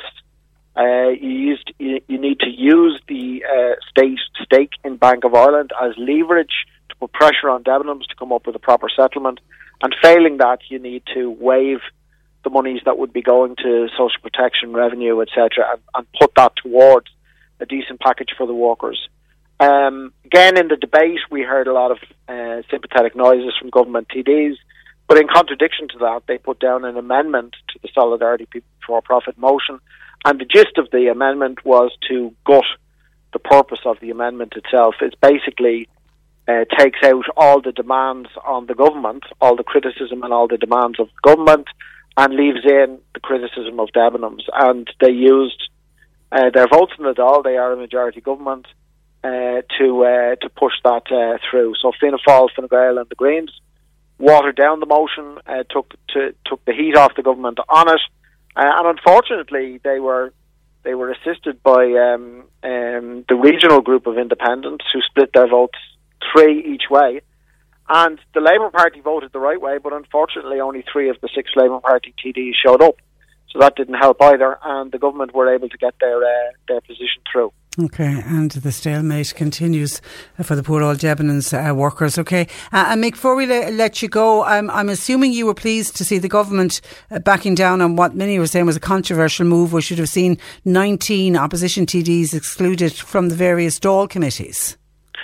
Yeah, uh, I think that uh, it was very clear going into the Dáil uh, yesterday morning that if the government tried to push this through, they were going to fight, face a very serious fight from the likes of ourselves and others who weren't uh, prepared to have our uh, an attempt made to have our voices silenced. Uh, I think the government have had a very ropey uh, first couple of weeks, uh, and they didn't want uh, a storm of protest over this, so they backed down on it. But the real test will come next week uh, because they do want to uh, cut speaking time for opposition T Ds, particularly opposition T Ds from some of the uh, the smaller parties, including uh, the left-wing uh, groupings. Uh, that's a more serious issue, and um, I think that's uh, a plan they still have up their sleeve, so watch that one carefully. Okay, we'll wait and see what comes out of that. In the meantime, Mick, thank you for that, and thanks for joining us on the programme. Thanks, Patricia. Good morning to you. That is Cork North Central uh, Dáil Deputy Mick Barry. eighteen fifty, three three three, one oh three. Bernie and Sadie are taking your calls. Stephanie on the Debenhams workers says, Patricia, just to be aware that Debenhams dot I E have been trading all the time online uh, from their Irish uh, site, says uh, Stephanie. And uh, another listener by WhatsApp saying, uh, I can't believe the amount of emails that I get from Debenhams. You're obviously on their uh, mailing list. It always frustrates me when I hear that the Debenhams workers are not being looked after, and yet they are continuing to expect us to buy produce from them online. Online eighteen fifty, three three three, one oh three. You can text or WhatsApp oh eight six two, one oh three, one oh three. Cork Today on C one oh three. Call Patricia with your comment. eighteen fifty, three three three, one oh three. Now, St Vincent de Paul's is a not-for-profit animal organisation here in Cork, and this weekend they're holding a number of collections at local Lidl stores looking for donations of pet food. To find out more, I'm joined by Susie Jones, who is a founder of St Vincent de Paul's at Cork. Good morning to you, Susie. Hi, Patricia. Thanks for having me. Well, on. Listen, you're very welcome to the programme, and I absolutely love the name of your charity. Oh, thank uh, you. Very clever, very clever. Okay, so talk to me a little bit about your charity, how long you've been in operation, and, and, and why you decided to set it up. Yeah, um, basically, we're not a charity. We're just a voluntary organisation. Okay. And we we set up six years ago, and it just came about by just two of us out for a walk one evening, and we were kind of talking about rescues struggling and how we could help them, but we couldn't foster or adopt, and we were kind of saying we'd love to be able to do something where we could just give them food or sort their vessels. And we kind of were jokingly walking along, and next thing we said, like Saint Vincent de Paul, and then we went Vincent de Paul, and then it was just born. And it um it just erupted. Like like we basically once a month we do big massive food collections around the car parks of Cork, and people come and give us food for cats, dogs, they give us bedding, and we just we distribute it then to the rescues. And a few months ago we heard about like some of the homeless people on the street with their pets, yeah, and we decided we wanted to help those as well. And basically, so we help out by dropping food into Cork penny dinners as well, and they distribute it out then to the people that come into them, and they feed their pets, because lots of people on the street will go without their own food, yeah, and they'll give it to their, their pets, you know. So yeah, there's a lot of homeless homeless people, and the only friend they have will be a much loved that's right. dog. Yeah, yeah, that's yeah. right. And you know, it's great that they're still not giving up their pet; they're still holding on to them and trying their best, you know, to feed them and look after them, rather than look after themselves even. So we try to help that way by giving them food. And the pet rescues that you give food to, they're all, they operate on a shoestring of a budget, don't they? Oh, they do, they do. And with everything going on now, they can't even fundraise. You know, it's um, it's hard, like, like this time of year, they would all be out doing street collections themselves and doing, you know, like just car boot sales and stuff like that. And sure, they can't do anything like that now. So, so we're trying our hardest to help. And, and is it always collections in, in car parks yet? We do, but we also do, um, like, we go into workplaces, like we might drop bins into someone's office, and they'll do a group collection then between themselves, and then we'll distribute it out there, and we bring in the dogs, and people go crazy for the dogs. they these are, these no, are, now, now, tell me about the, these are your own dogs, is it? They are, um, my two are Benny and Ollie. Uh, Benny is the Jack Russell, and Ollie is the Chihuahua, and basically they're known as bin specters. So they go and they inspect the bins, and they, they distribute it out. So so the page is kind of about what they do, but it tends to work. You know, people like relate to dogs because they all have pets. And we actually had another bin inspector, Susie, who recently passed away in May, and she was one of the the main the main dogs of the page, so it's kind of hard without her. But is that your own dog? Uh, no, it was actually my friend Josephine's dog. She's actually one of our volunteers as well, and she's she's been great as well. But um, and da- dare I ask, are your own dogs rescue dogs? They are. They are. Um, that doesn't surprise me, by the way. I know. Well, Benny, Benny came to us thirteen years ago, and he's now retiring this weekend because he's he's got a few illnesses, and you know he's been working hard all his life with us. And um, Ollie was only supposed to stay for two weeks. And he's here four years later. Yeah, I've heard that. I've heard similar stories like yeah. that. Yeah. But, um, no, they're good because it's um, they're great little pets, but also they, you know, people want to come out and meet them, and they bring their dogs, and we meet so many people with stories on how they got their dog from a rescue, and you know, and they all want to help and give back because of the dogs, you know, and it's lovely. It's well, really we've nice. been we've been talking so much uh, of late about dogs being stolen and the oh, heartbreak yeah. that it causes when, when a dog is stolen. And somebody, when I mentioned it yesterday, you know, somebody yesterday said, you know, a dog is like a member of the family. Oh, I completely agree. And the people that are stealing these dogs, they're ruthless. They don't care. They don't care that it's a member of your family. You know, they don't see that. But it's also the reason there's this big demand, and there was this big demand during lockdown for people wanted to buy buy dogs, and people had more time oh, at yeah. home, and I can understand all of that. Yeah. But go to a rescue. Go. Exactly. There's nothing like the love and the bond between. It's as if the dog knows I have a second chance here. Exactly, and they reward you a million times over. You know, it's just it's they need us. You know, and well, the less that we buy. Like hopefully puppy mills will eventually close, and you know we won't need to be worrying about helping rescues eventually because there won't be a need for us or a need for rescues, you know, with all the puppy shops and all that sort of stuff. Okay, so tell us where you're going to be this weekend. Um, from tomorrow we'll be in Little Mitchelstown, um, we'll be in Little Granabraher and Little Macroom from half eleven to one p.m. We'll be in the car park up by the door, like we're signposted, and we'll have like bin inspectors with us. There'll be all different dogs. Okay. There's, like they'll be going from chihuahuas to greyhounds. Well done. And Sunday then we're all over the city. We're from Ballincollig to Ballyvalan.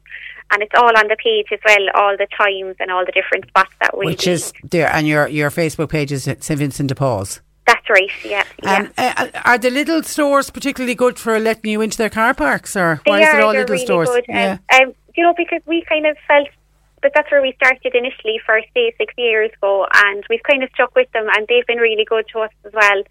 So, um, you know, we're just being loyal as well because they're well done, well done, good, and, and it's they do good deals. Dog, and dog, and cat food. Yeah, dog and cat food. Okay, we but don't accept monetary donations at okay, all. Okay, all right. But if people want to donate other items, I'm thinking of pet treats yeah. and stuff. Is pet that? Pet treats, yeah. um, like old dog bedding, um, like blankets. Uh, we don't accept duvets, um, as long as they're all washed as well, because it, it's pricey for the rescues to have to wash them as well. Okay. But um, dog clothes, dog collars. You know, even if somebody had a dog or a cat that passed away. Um, they wanted their legacy to live on, we always pass it on through another rescue dog or cat. Terrific, and, lovely you know, idea. So it's nice, so they kind of see their, their dog that passed away is helping another dog that doesn't have anything. Okay, so I, I can see why you don't work in an animal rescue yourself. I'd be in big trouble. You would. I'd be, I'd be appealing for food for myself. uh, listen, you're you're terrific. Long, long, long may your great work continue. And, and let's thank everybody in advance who I know will turn Thanks. out in, in big numbers to help out. And thank you for having me. Listen, on. Really our, our, our pleasure, our pleasure. And we're always here if you want us to advertise anything for oh, you. Let us thank know. You so much. Look after yourself, Susie. Bye bye. Bye bye. Susie bye-bye. Jones of Saint Vincent de Paul. If you say if you want to check up more, uh, go to their Facebook page. But if you're around any of those stores at the weekend and would like to donate any tins or ca- packets and pouches of, of dog and cat food, uh, please uh, do. Um, and actually, just on the subject of, of stolen dogs, there's a lovely piece in the Examiner uh, today. It's uh, Ryan O'Rourke is uh, writing about it, and it's to do with a stolen dog being reunited with its uh, owner. It's a dog that ended up coming back here to Cork. It was found in uh, Limerick, and uh, it was seemingly, I don't know whether, th- two men I think were stopped by the Gardaí. I don't know what they were stopped for. sure for what reason, but they had two male Springer Spaniels uh, with them, and seemingly the Gardaí were not happy. They started asking questions about the ownership of the dogs, and they, the two men were kind of not kind of given the information. They weren't satisfied with the response uh, that they they were getting. But the Gardaí noticed that both of these two little dogs were really very nervous and they were cowering in the cage. So the Gardaí just got a bit suspicious and they decided that they'd seize both the dogs, and it turns out one of the dogs, uh, well this was in Limerick, had been stolen from in Cork back on the twenty-fourth of June, and there's a lovely story in the paper of Jake being reunited with his owner Gerard in Carricknavarra, and obviously Gerard had, had nearly given up hope of ever finding Jack, uh, getting Jake back, but Jake is back and reunited, which is fantastic. But there is a second Springer Spaniel, and there's a picture of it in the paper today. It's believed to be about eighteen months uh, old, um, and they think it may have been the fact that the other dog was stolen in Cork. It's possible that this Springer Spaniel was stolen in Cork as well. Obviously it isn't microchipped, but they're doing their best to try to get it reunited with its owner, and there's a picture of it in the paper today if you know of anyone who is missing a Springer Spaniel. eighteen fifty, three three three, one oh three. Bernie and Sadie taking your calls. Text WhatsApp oh eight six two, one oh three, one oh three. Now, some of your thoughts coming in on topics we've been addressing on the programme. Uh, a lot of people saying what a wonderful charity. Uh, Susie Jones with her Saint Vincent de Paul uh, collecting dog food and cat food and other bits and pieces that animals will need, and in the main giving them out to animal shelters. But also she's been doing some work with Cork Penny Dinners, which is uh, terrific for people who find themselves homeless, and just helping them to look after their pets by giving pet food. And there's a number of collection points, as we mentioned, that the that's going to be happening across this weekend, tomorrow, Saturday, and again on Sunday. Uh, somebody says, hi Patricia, the vets should really come on board too and be looking after pets for people for free, particularly those that have lost their uh, jobs. They can well afford it. I don't know if all veterinary practices would agree with you on that, but I know the, the point that you're trying to make. There are many, many people struggling at the moment because they've lost their jobs, and that's why we keep our fingers crossed that the, Ju- the July job stimulus package will do what it's intended to do, and that uh, people will get back, those who lost their jobs will get back to work. We spoke about the Debenhams workers who sadly have lost their jobs and they're battling now. What did, I, I said it was over one hundred days, and McMurray said it's actually one hundred five days since they have been protesting outside of the stores, and it's twenty-four hour because they're trying to stop the liquidators getting into the Debenhams stores to remove the stock. They're trying to hang on to that and uh, feel they've got some kind of a A leverage if they have the stock in the store to try to get a better redundancy uh, package. Tim and Yall says on the strike slash redundancy package for Debenhams workers. Tim says if there's a precedent already in place for four weeks' pay per year, and that's in place since twenty sixteen, then they should hold, that should hold a strong argument on behalf of the Debenhams workers if they go to the labour courts. On the other hand, I don't understand Deputy McBarry's comments that an exception should be made for the Debenhams workers and that the government should get involved. As you rightly said, would that not set a precedent for all employment and workers past and future? They should allow the unions to deal with this issue through the employment courts. And that's from Tim in uh, Yall. And then still getting lots and lots of commentary in about masks and the wearing of masks. Eddie in Ovens, thank you Eddie for this, said Keary's car sales on the Kinsale Road Roundabout, they also supply face masks for their customers. And I wonder will we start, well done to Keary's, I wonder will we start to see more of that, more businesses in order to, particularly when it becomes mandatory and when you could be fined for not wearing a face mask, will businesses be stepping up, even though that would be an additional cost to businesses if they're supplying masks for all of their uh, customers. Uh, but maybe in the early stage, as people get used to and start remembering to always have your mask uh, with you. Hi Patricia, I totally agree that we should all do our bit regarding the wearing of face masks, but we can't mind ourselves when others won't wear a mask. Remember, we're told to wear masks because they shield us from giving out our droplets. So for us, if we have COVID nineteen and don't realise we have it, by us wearing a mask, it stops us passing on our infected droplets onto somebody else. But unfortunately, it doesn't stop us from receiving them from somebody who's not wearing a mask. So as usual, says this texter, it's the law-abiding, careful people doing all the work while the selfish, ignorant bees uh, go around spreading the virus, says uh, an unnamed uh, texter. Yeah, and I think a lot of people will agree with you on that, but let, let that that not stop us, the majority, from wearing our masks. Disappointed to hear Michael contacted us to say he was in a hardware, large hardware st- store in the city yesterday. He said not one single shopper, our staff member, was wearing a mask, and that was in a large uh, hardware store. Frank in West Cork on face masks says, up until lately, everybody in the healthcare industry were being treated as heroes, but now people are c- complaining because they are being asked to wear a mask. Frank says the situation that we are still in is incredibly dangerous. The virus will come back stronger than ever. It's exactly what happened during the Spanish flu, the last pandemic that we had uh, over one hundred years ago now. It started, it went away, and then the second wave of the Spanish flu was the wave that killed so many people. And and you're right, we still are in an incredibly dangerous situation. And if you think back to a text I read out earlier from Michael, one of our listeners, who uh, was talking about America and what has happened in America and how they went from doing reasonably, well, I wouldn't say they were doing reasonably okay, but they, when they when they started counting the number of COVID nineteen positive cases, it took them ninety-nine days for America to record one million COVID positive cases. And then in just fifteen days, they went from three million cases to four million cases. So it's absolutely rampant in the States.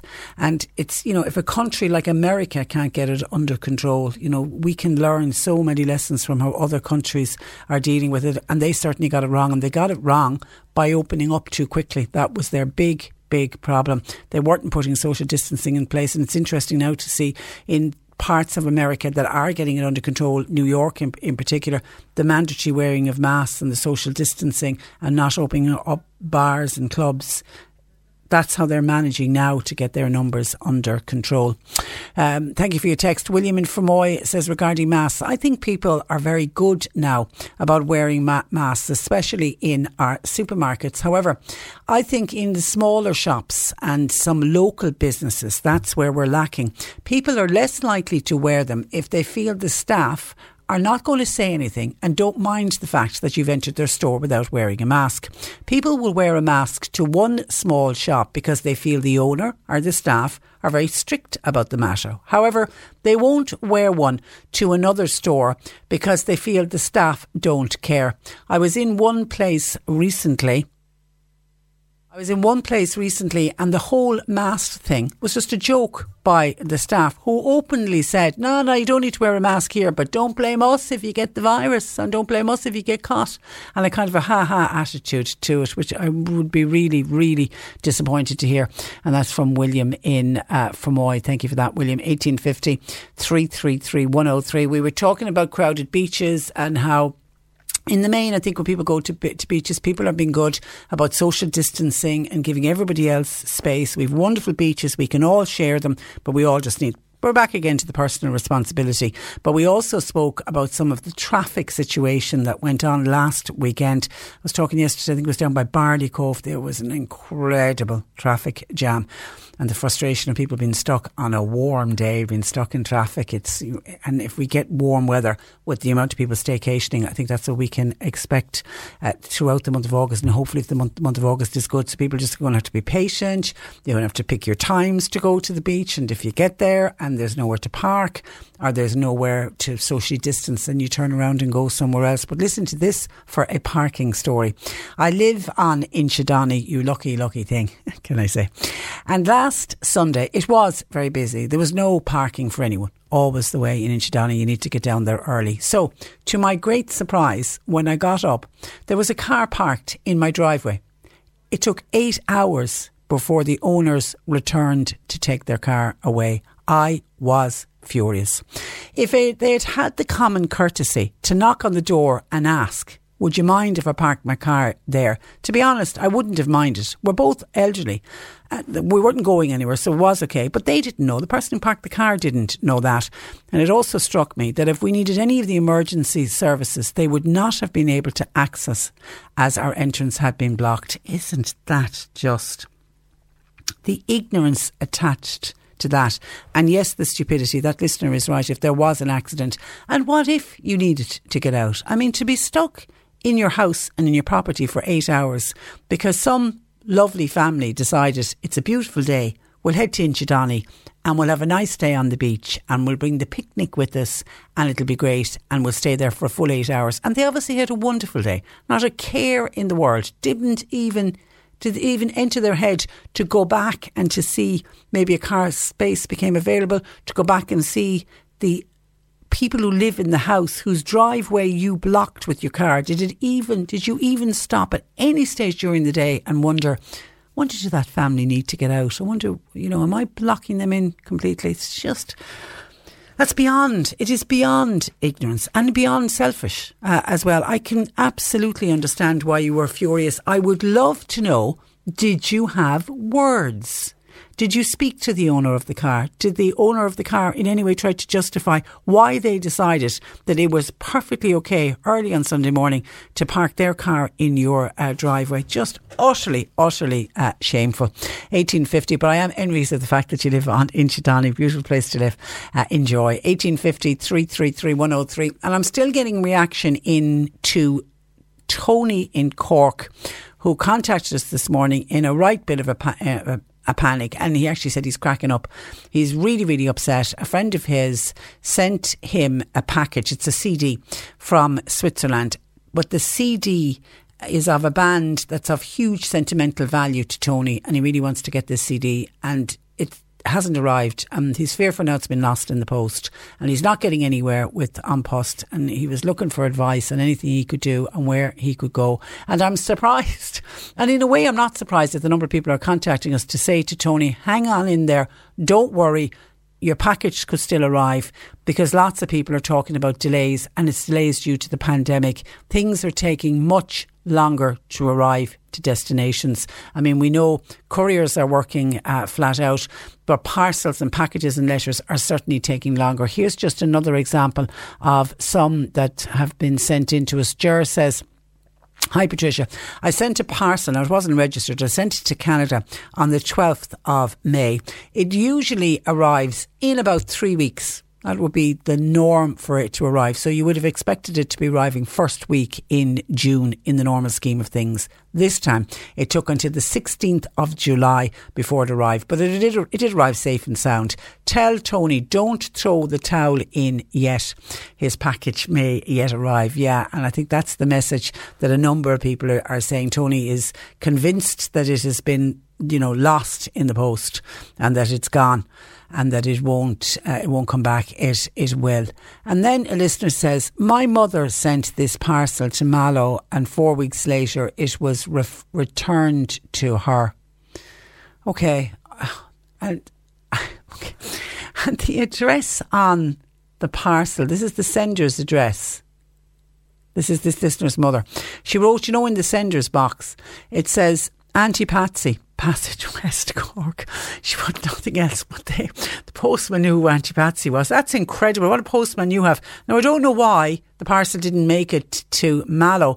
I can't see. That's the only picture that this listener has sent in. So I can't see the other.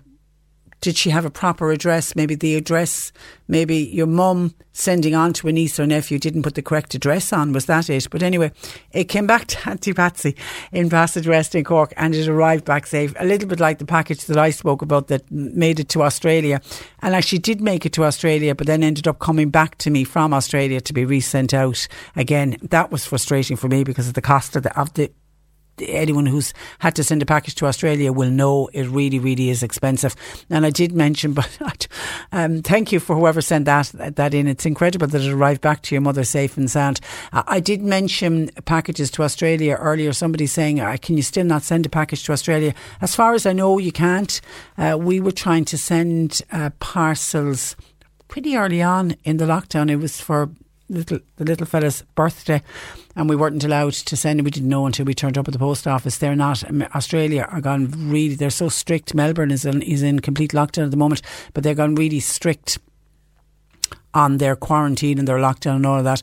And and I don't know if it's a it's a health reason or what's the reason, but they've stopped taking international packages. It could be to do with the fact that they have so much post in the country already, with people using couriers and people using, you know, buying stuff online. It could be, I, I don't know. But as far as I know, no, you still can't send uh, packages to uh, Australia. We'll check with An Post and see if there's any date, if there's any date that's expected that that's to be uh, lifted. eighteen fifty, three three three, one oh three. Tony in Mitchelstown says, Patricia, nobody is wearing masks inside in betting shops. Uh, it is even announced on the screens, but the staff are not, or it's announced on the screens that people should be wearing masks, but the staff are not telling them. But it isn't up to the staff. You see, that's the problem. And that's why when we spoke with R G Data earlier on in the week about it, I mean, we're waiting for the legislation to go through as to how enforcement is going to be put in place.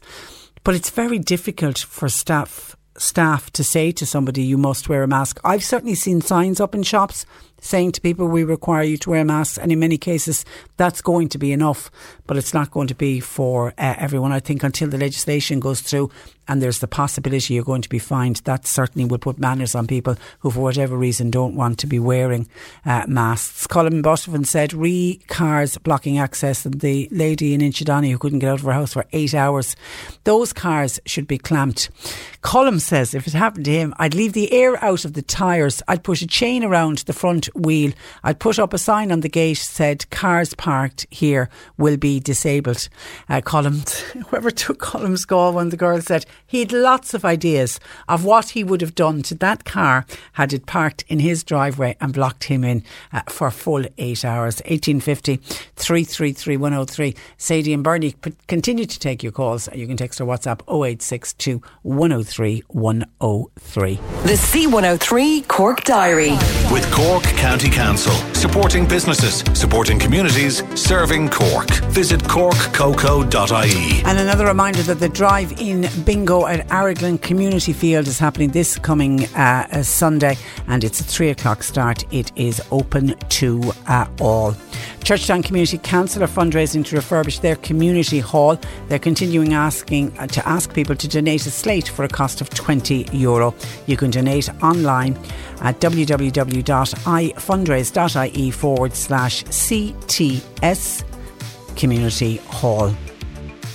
Castletown Bear Development Association, they've got a drive-in bingo happening this evening.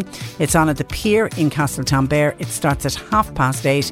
You're asked please to arrive early and please have the correct admission fee ready. The jackpot in forty-one calls or less will be one thousand six hundred euro. And Kiscayne Parish are holding their collection for Cork Penny Dinners this coming Sunday in the local community centre.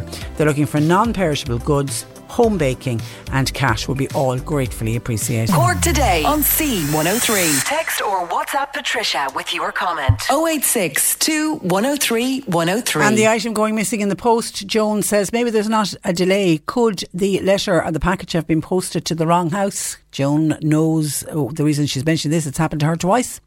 Package went, to, I'm assuming, to a neighbour's house uh, instead. And on the parking in front of somebody's driveway, the listener from Inchidani who told the story had been blocked in for eight hours.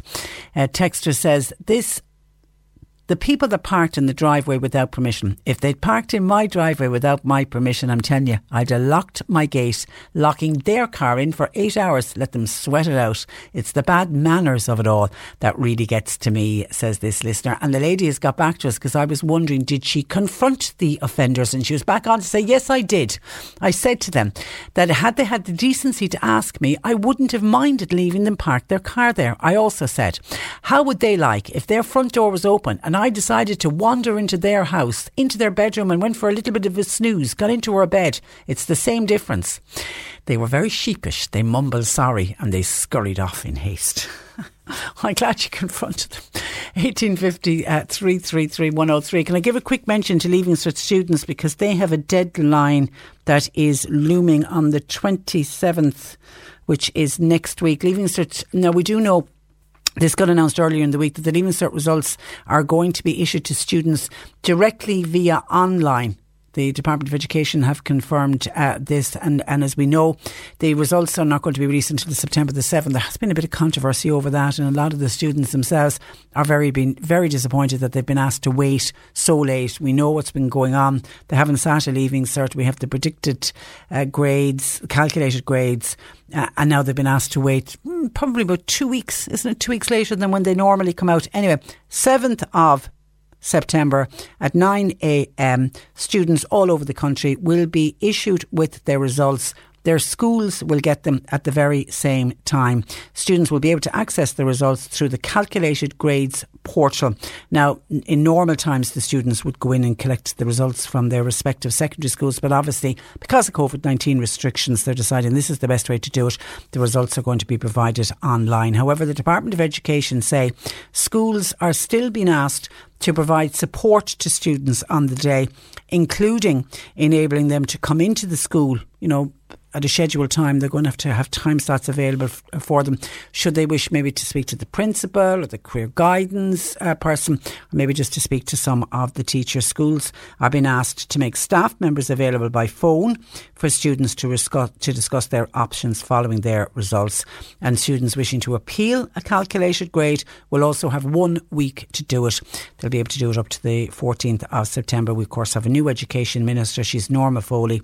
She's urging students to register, to opt into the calculated grades, and you do that via the student portal, and that uh, you could do it, it, it opened this week, but the deadline, you must have registered by four p.m. on the twenty-seventh of July. So there's three days left. It seems more than fifty-two percent of Leaving Cert students and twenty-eight percent of Leaving Cert applied students. Um, early on in the week, that was the figure I got, already opted in. I, I'm assuming that that number has gone up since. And the Department of Education is also working on updated plans to ensure a smooth running of the C A O offer and acceptance process, because the C A O offers then will be on the eleventh of September for Uh, acceptance on September the sixteenth, and then the second round offers will be later on in the month of uh, September. So the dates are all later than normal, and it does mean, of course, for the for students going on to third level, uh, it means a later time start uh, for them uh, as well. But they're just important dates. If you have a Leaving Cert student in the house, can you just make absolutely sure that they have opted in? That's if they're going for the calculated uh, grades. The student portal, it's open now. They need to have that done by four p.m. on the twenty-seventh of July. And we're always trying to keep you updated on scams and the latest scams that are out there. And these scam artists will come up with new ways all the time, and they always seem to keep up to date with whatever is happening in the world. And what's happening in the world at the moment, because of the pandemic, a lot of people are shopping online. So here's a new one uh, for us all to be uh, uh, aware of and alerted to. It, it it involves Amazon Prime, and householders are being targeted by a new scam which involves phone calls claiming to be from Amazon Prime. Now, what's happening is the recipient of the call is told that you're due a refund from Amazon Prime. And of course, straight away, you think, oh God, I'm due money back. I need to get involved uh, in this. And then you're invited to press a number to continue the call and to find out how you can get your refund. The scam has been reported in the United Kingdom, and it's believed to be a ruse by the caller to get the recipient to hand over their bank account details in what is one of those, what's called a phishing uh, scam. Emails have also been received by people in relation to the same scam. Now, it originated in the United Kingdom, but they've now turned their attention to Ireland because they realise a lot of people in Ireland shop with Amazon, and a lot of people will have signed up for Amazon Prime, particularly if you're getting a lot of items. People go for Amazon Prime because it can get money off your, your postage. The Gardaí are urging people not to respond to any correspondence, so keep it. Bring your A. Whenever you get a phone call from anyone like that, from any company, even companies that you deal with, and Amazon Prime is such a reputable com- company, people might get, you know, sucked in by it, and it is a new scam.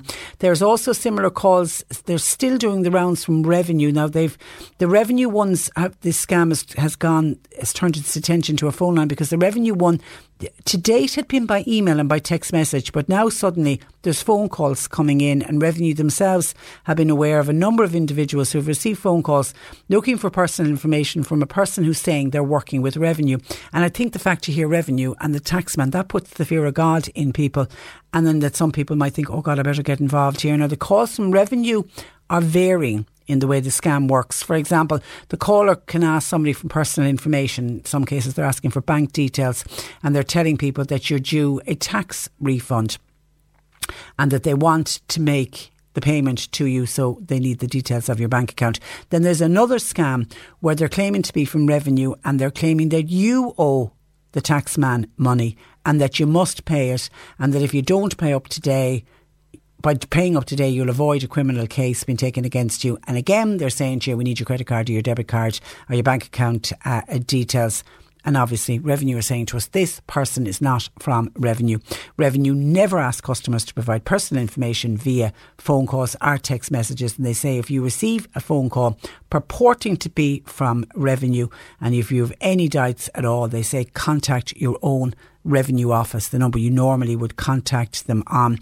They say if you receive contact demanding payment of tax about which you have any doubt at all, you should contact the Collector General's Division through my inquiries dot I E, or you can go there. They have a secure online service. And anyone who, and then of course anyone who does mistakenly, and unfortunately we know from our weekly Garda file, uh, we sadly hear about it, that people do mistakenly provide personal information in response to these types of fraudulent phone calls.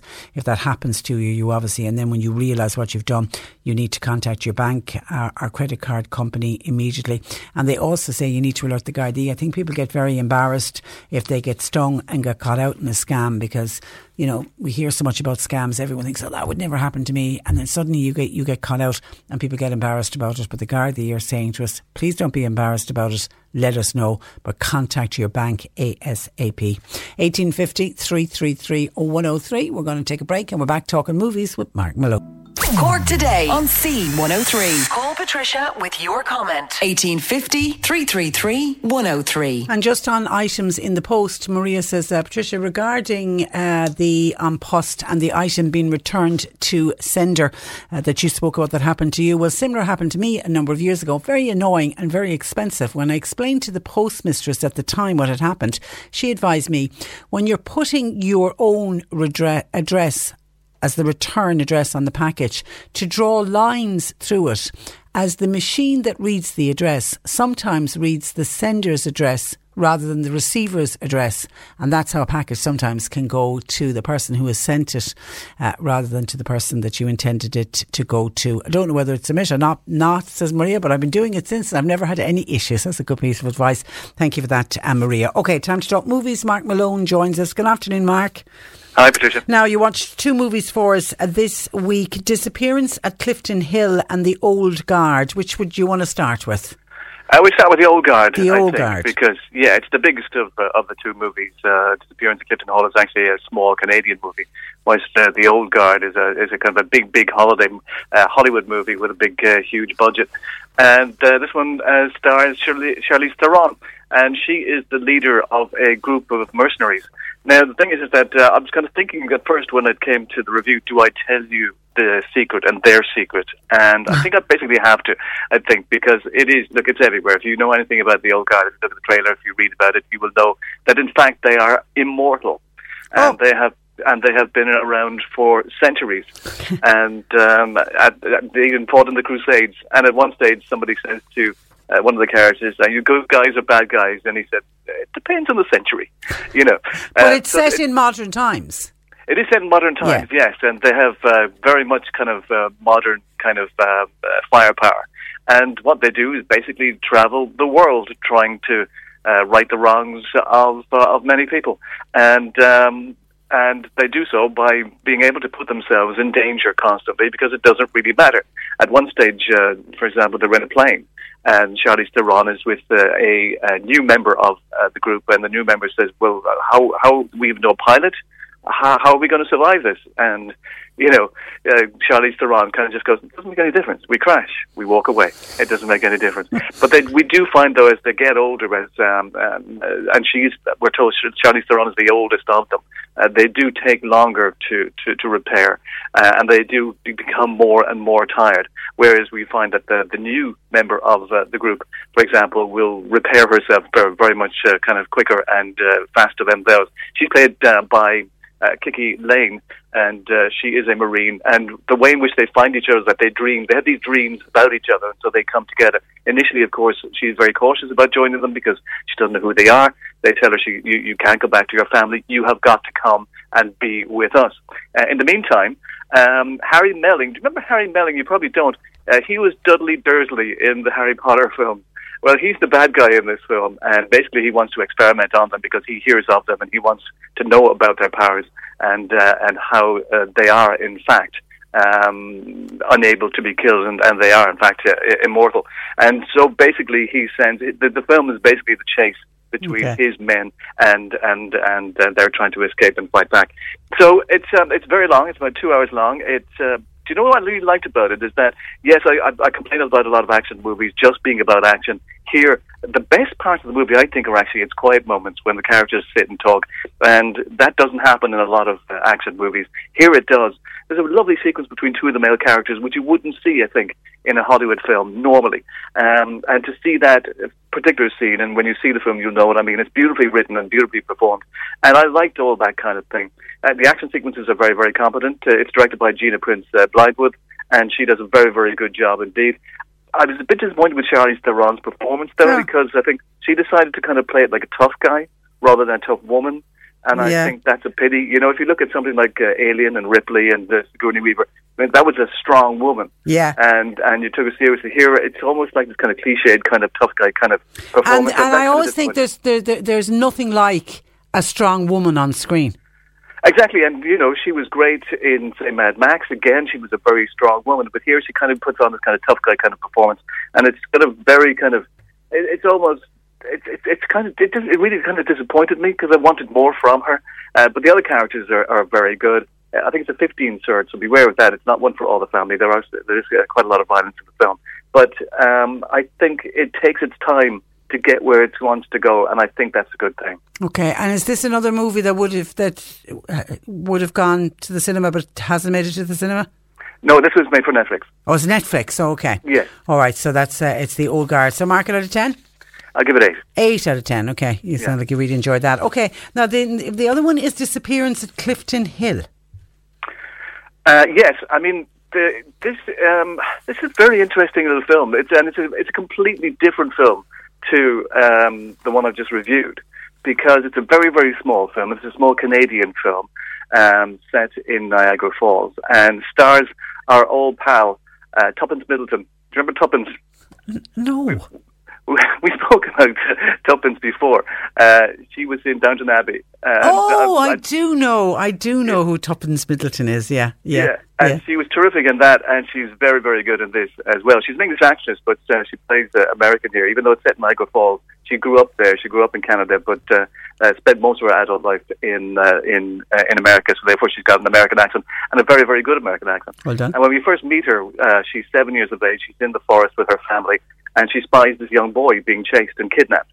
And because uh, she was seven, she was only a little girl, she never told anybody, but it has affected her all her life. Then as an adult, she's got to go back to Niagara Falls once again because her mother has passed away. Her mother had a, um, a motel uh, in the town. She also uh, meets up with her sister, and they're in the process of trying to sell the motel, whilst at the same time all of the visions and all the memories of what happened on that day keep reoccurring in her brain and in her mind. And she sees little kind of little bits of evidence of the um, of the kidnapping uh, wherever she goes. The thing is, of course, it's a small town, and therefore a lot of powerful people don't particularly want her uh, in the town, and they also don't want her snooping, because what she decides to do is she decides, because she goes to the police, and the police say, this all happened twenty years ago, why are you coming to us now? So they don't really take her seriously. So she decides to um, investigate herself and uh, try and find out what exactly happened to that little boy. Um, as I say, it's a, it's a small little Canadian film. It's almost like a kind of a, a Canadian film noir. Very dark, very moody, got a very odd soundtrack and, and quite slow, so it won't be to everybody's uh, liking. Uh, I liked it very much indeed. I think it takes, again, like uh, the previous film, it's got a very, very good director in that, you know, it takes its time to build up uh, scenes so that, you know, when, when, when an impact happens within the scene, you know, it is a surprise. And there's a lot of twists and turns in the film as well. And so it just constantly is, is, is, is just, it entertains you constantly throughout the film and surprises you. Uh, it also has a cameo from David Cronenberg, who's a very, very famous uh, Canadian uh, director. And it was great to see him in the film, and he's very, very good. In fact, they all are. And especially our pal Tuppence, who is absolutely terrific in the film. The only thing I didn't like, and beware, and I'm, I, I will talk about it, is the ending. And that frustrated me, which is why I would give it a lower mark than I would have. Uh, is it, an you know, sitting at the end of your seat sort of a stuff? Is it that kind of a psychological no, thriller? Like no. no. Uh, no, it, but it is, yeah. But but I mean, it, it is very dark and very moody, and um, and I liked that about it. There are some silly scenes. There's one very, very silly scene where she finds a man in a cupboard, and instead of going to his aid, she basically starts asking questions about, uh, you know, something that happened like fifty years ago, and he's like, what? and, and I thought that was very odd and uh, and very out of character um, in the film. But there are a couple of scenes like that, which is a pity. But in the main, I thought it was really, really entertaining. And uh, I think somebody like you would certainly enjoy it. OK, so mark it out of ten? I'll give it seven. seven out of ten. And where is, is that streaming? Where is that available?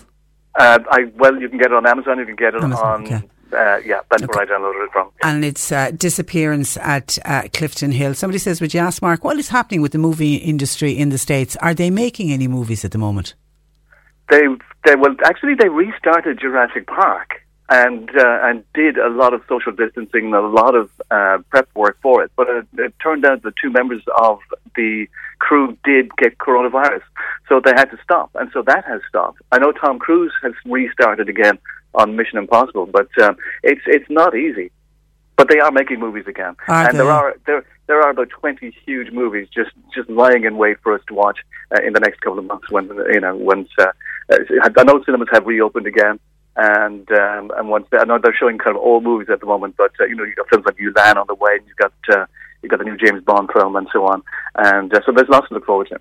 But those movies, as you said, that they're they're holding back, they're not going to want to release them until they know that they can get packed cinemas to put bums on seats, surely. Exactly, exactly. Yeah. And the new Christopher Nolan film, it's called Tenet, I think. I mean, that's a very good example because he just keeps putting that back all the time. Uh, they, they they they they give a release date, but then they go, no, we're not ready, and I don't think people are ready to go back into the cinemas again. So they keep putting it back and keep putting it back, and uh, so yeah, I, you know, and you can't blame them, I think. Yeah, yeah, and hard to make a movie with social distancing, isn't it? Well, yeah, I mean, I think I read somewhere that in French cinema, uh, kissing is, uh, you know, back on, uh, you know, the scripts again. And uh, so they're allowed to kiss, but um, I don't know. Um, I mean, it is so, so difficult, yeah. I yeah, mean, I assume I, they'll have to do all their prep work, as I say, but they, I, you know, to make sure and do all their testing first before they go uh, onto uh, the, the, the movie set. Yeah, I know some T V programmes, I'm trying to think of which programme it was, they were talking about going back into production, but they were saying that they would have to, everyone would have to isolate for fourteen days, uh, and then they'd start the filming, but they'd all have to remain together. You know, I mean, they'd... Well, yeah, and that can't be very easy, yeah, to have a whole crew and have, uh, you know, because the films are made out of sequence and people come and go all the time. And, uh, and actors only appear to do what, you know, they have to do. But, of course, that can't be the case now, as you say. They've got to, for fourteen days, for two weeks, everybody has basically got to be the same. They've got to be constantly tested.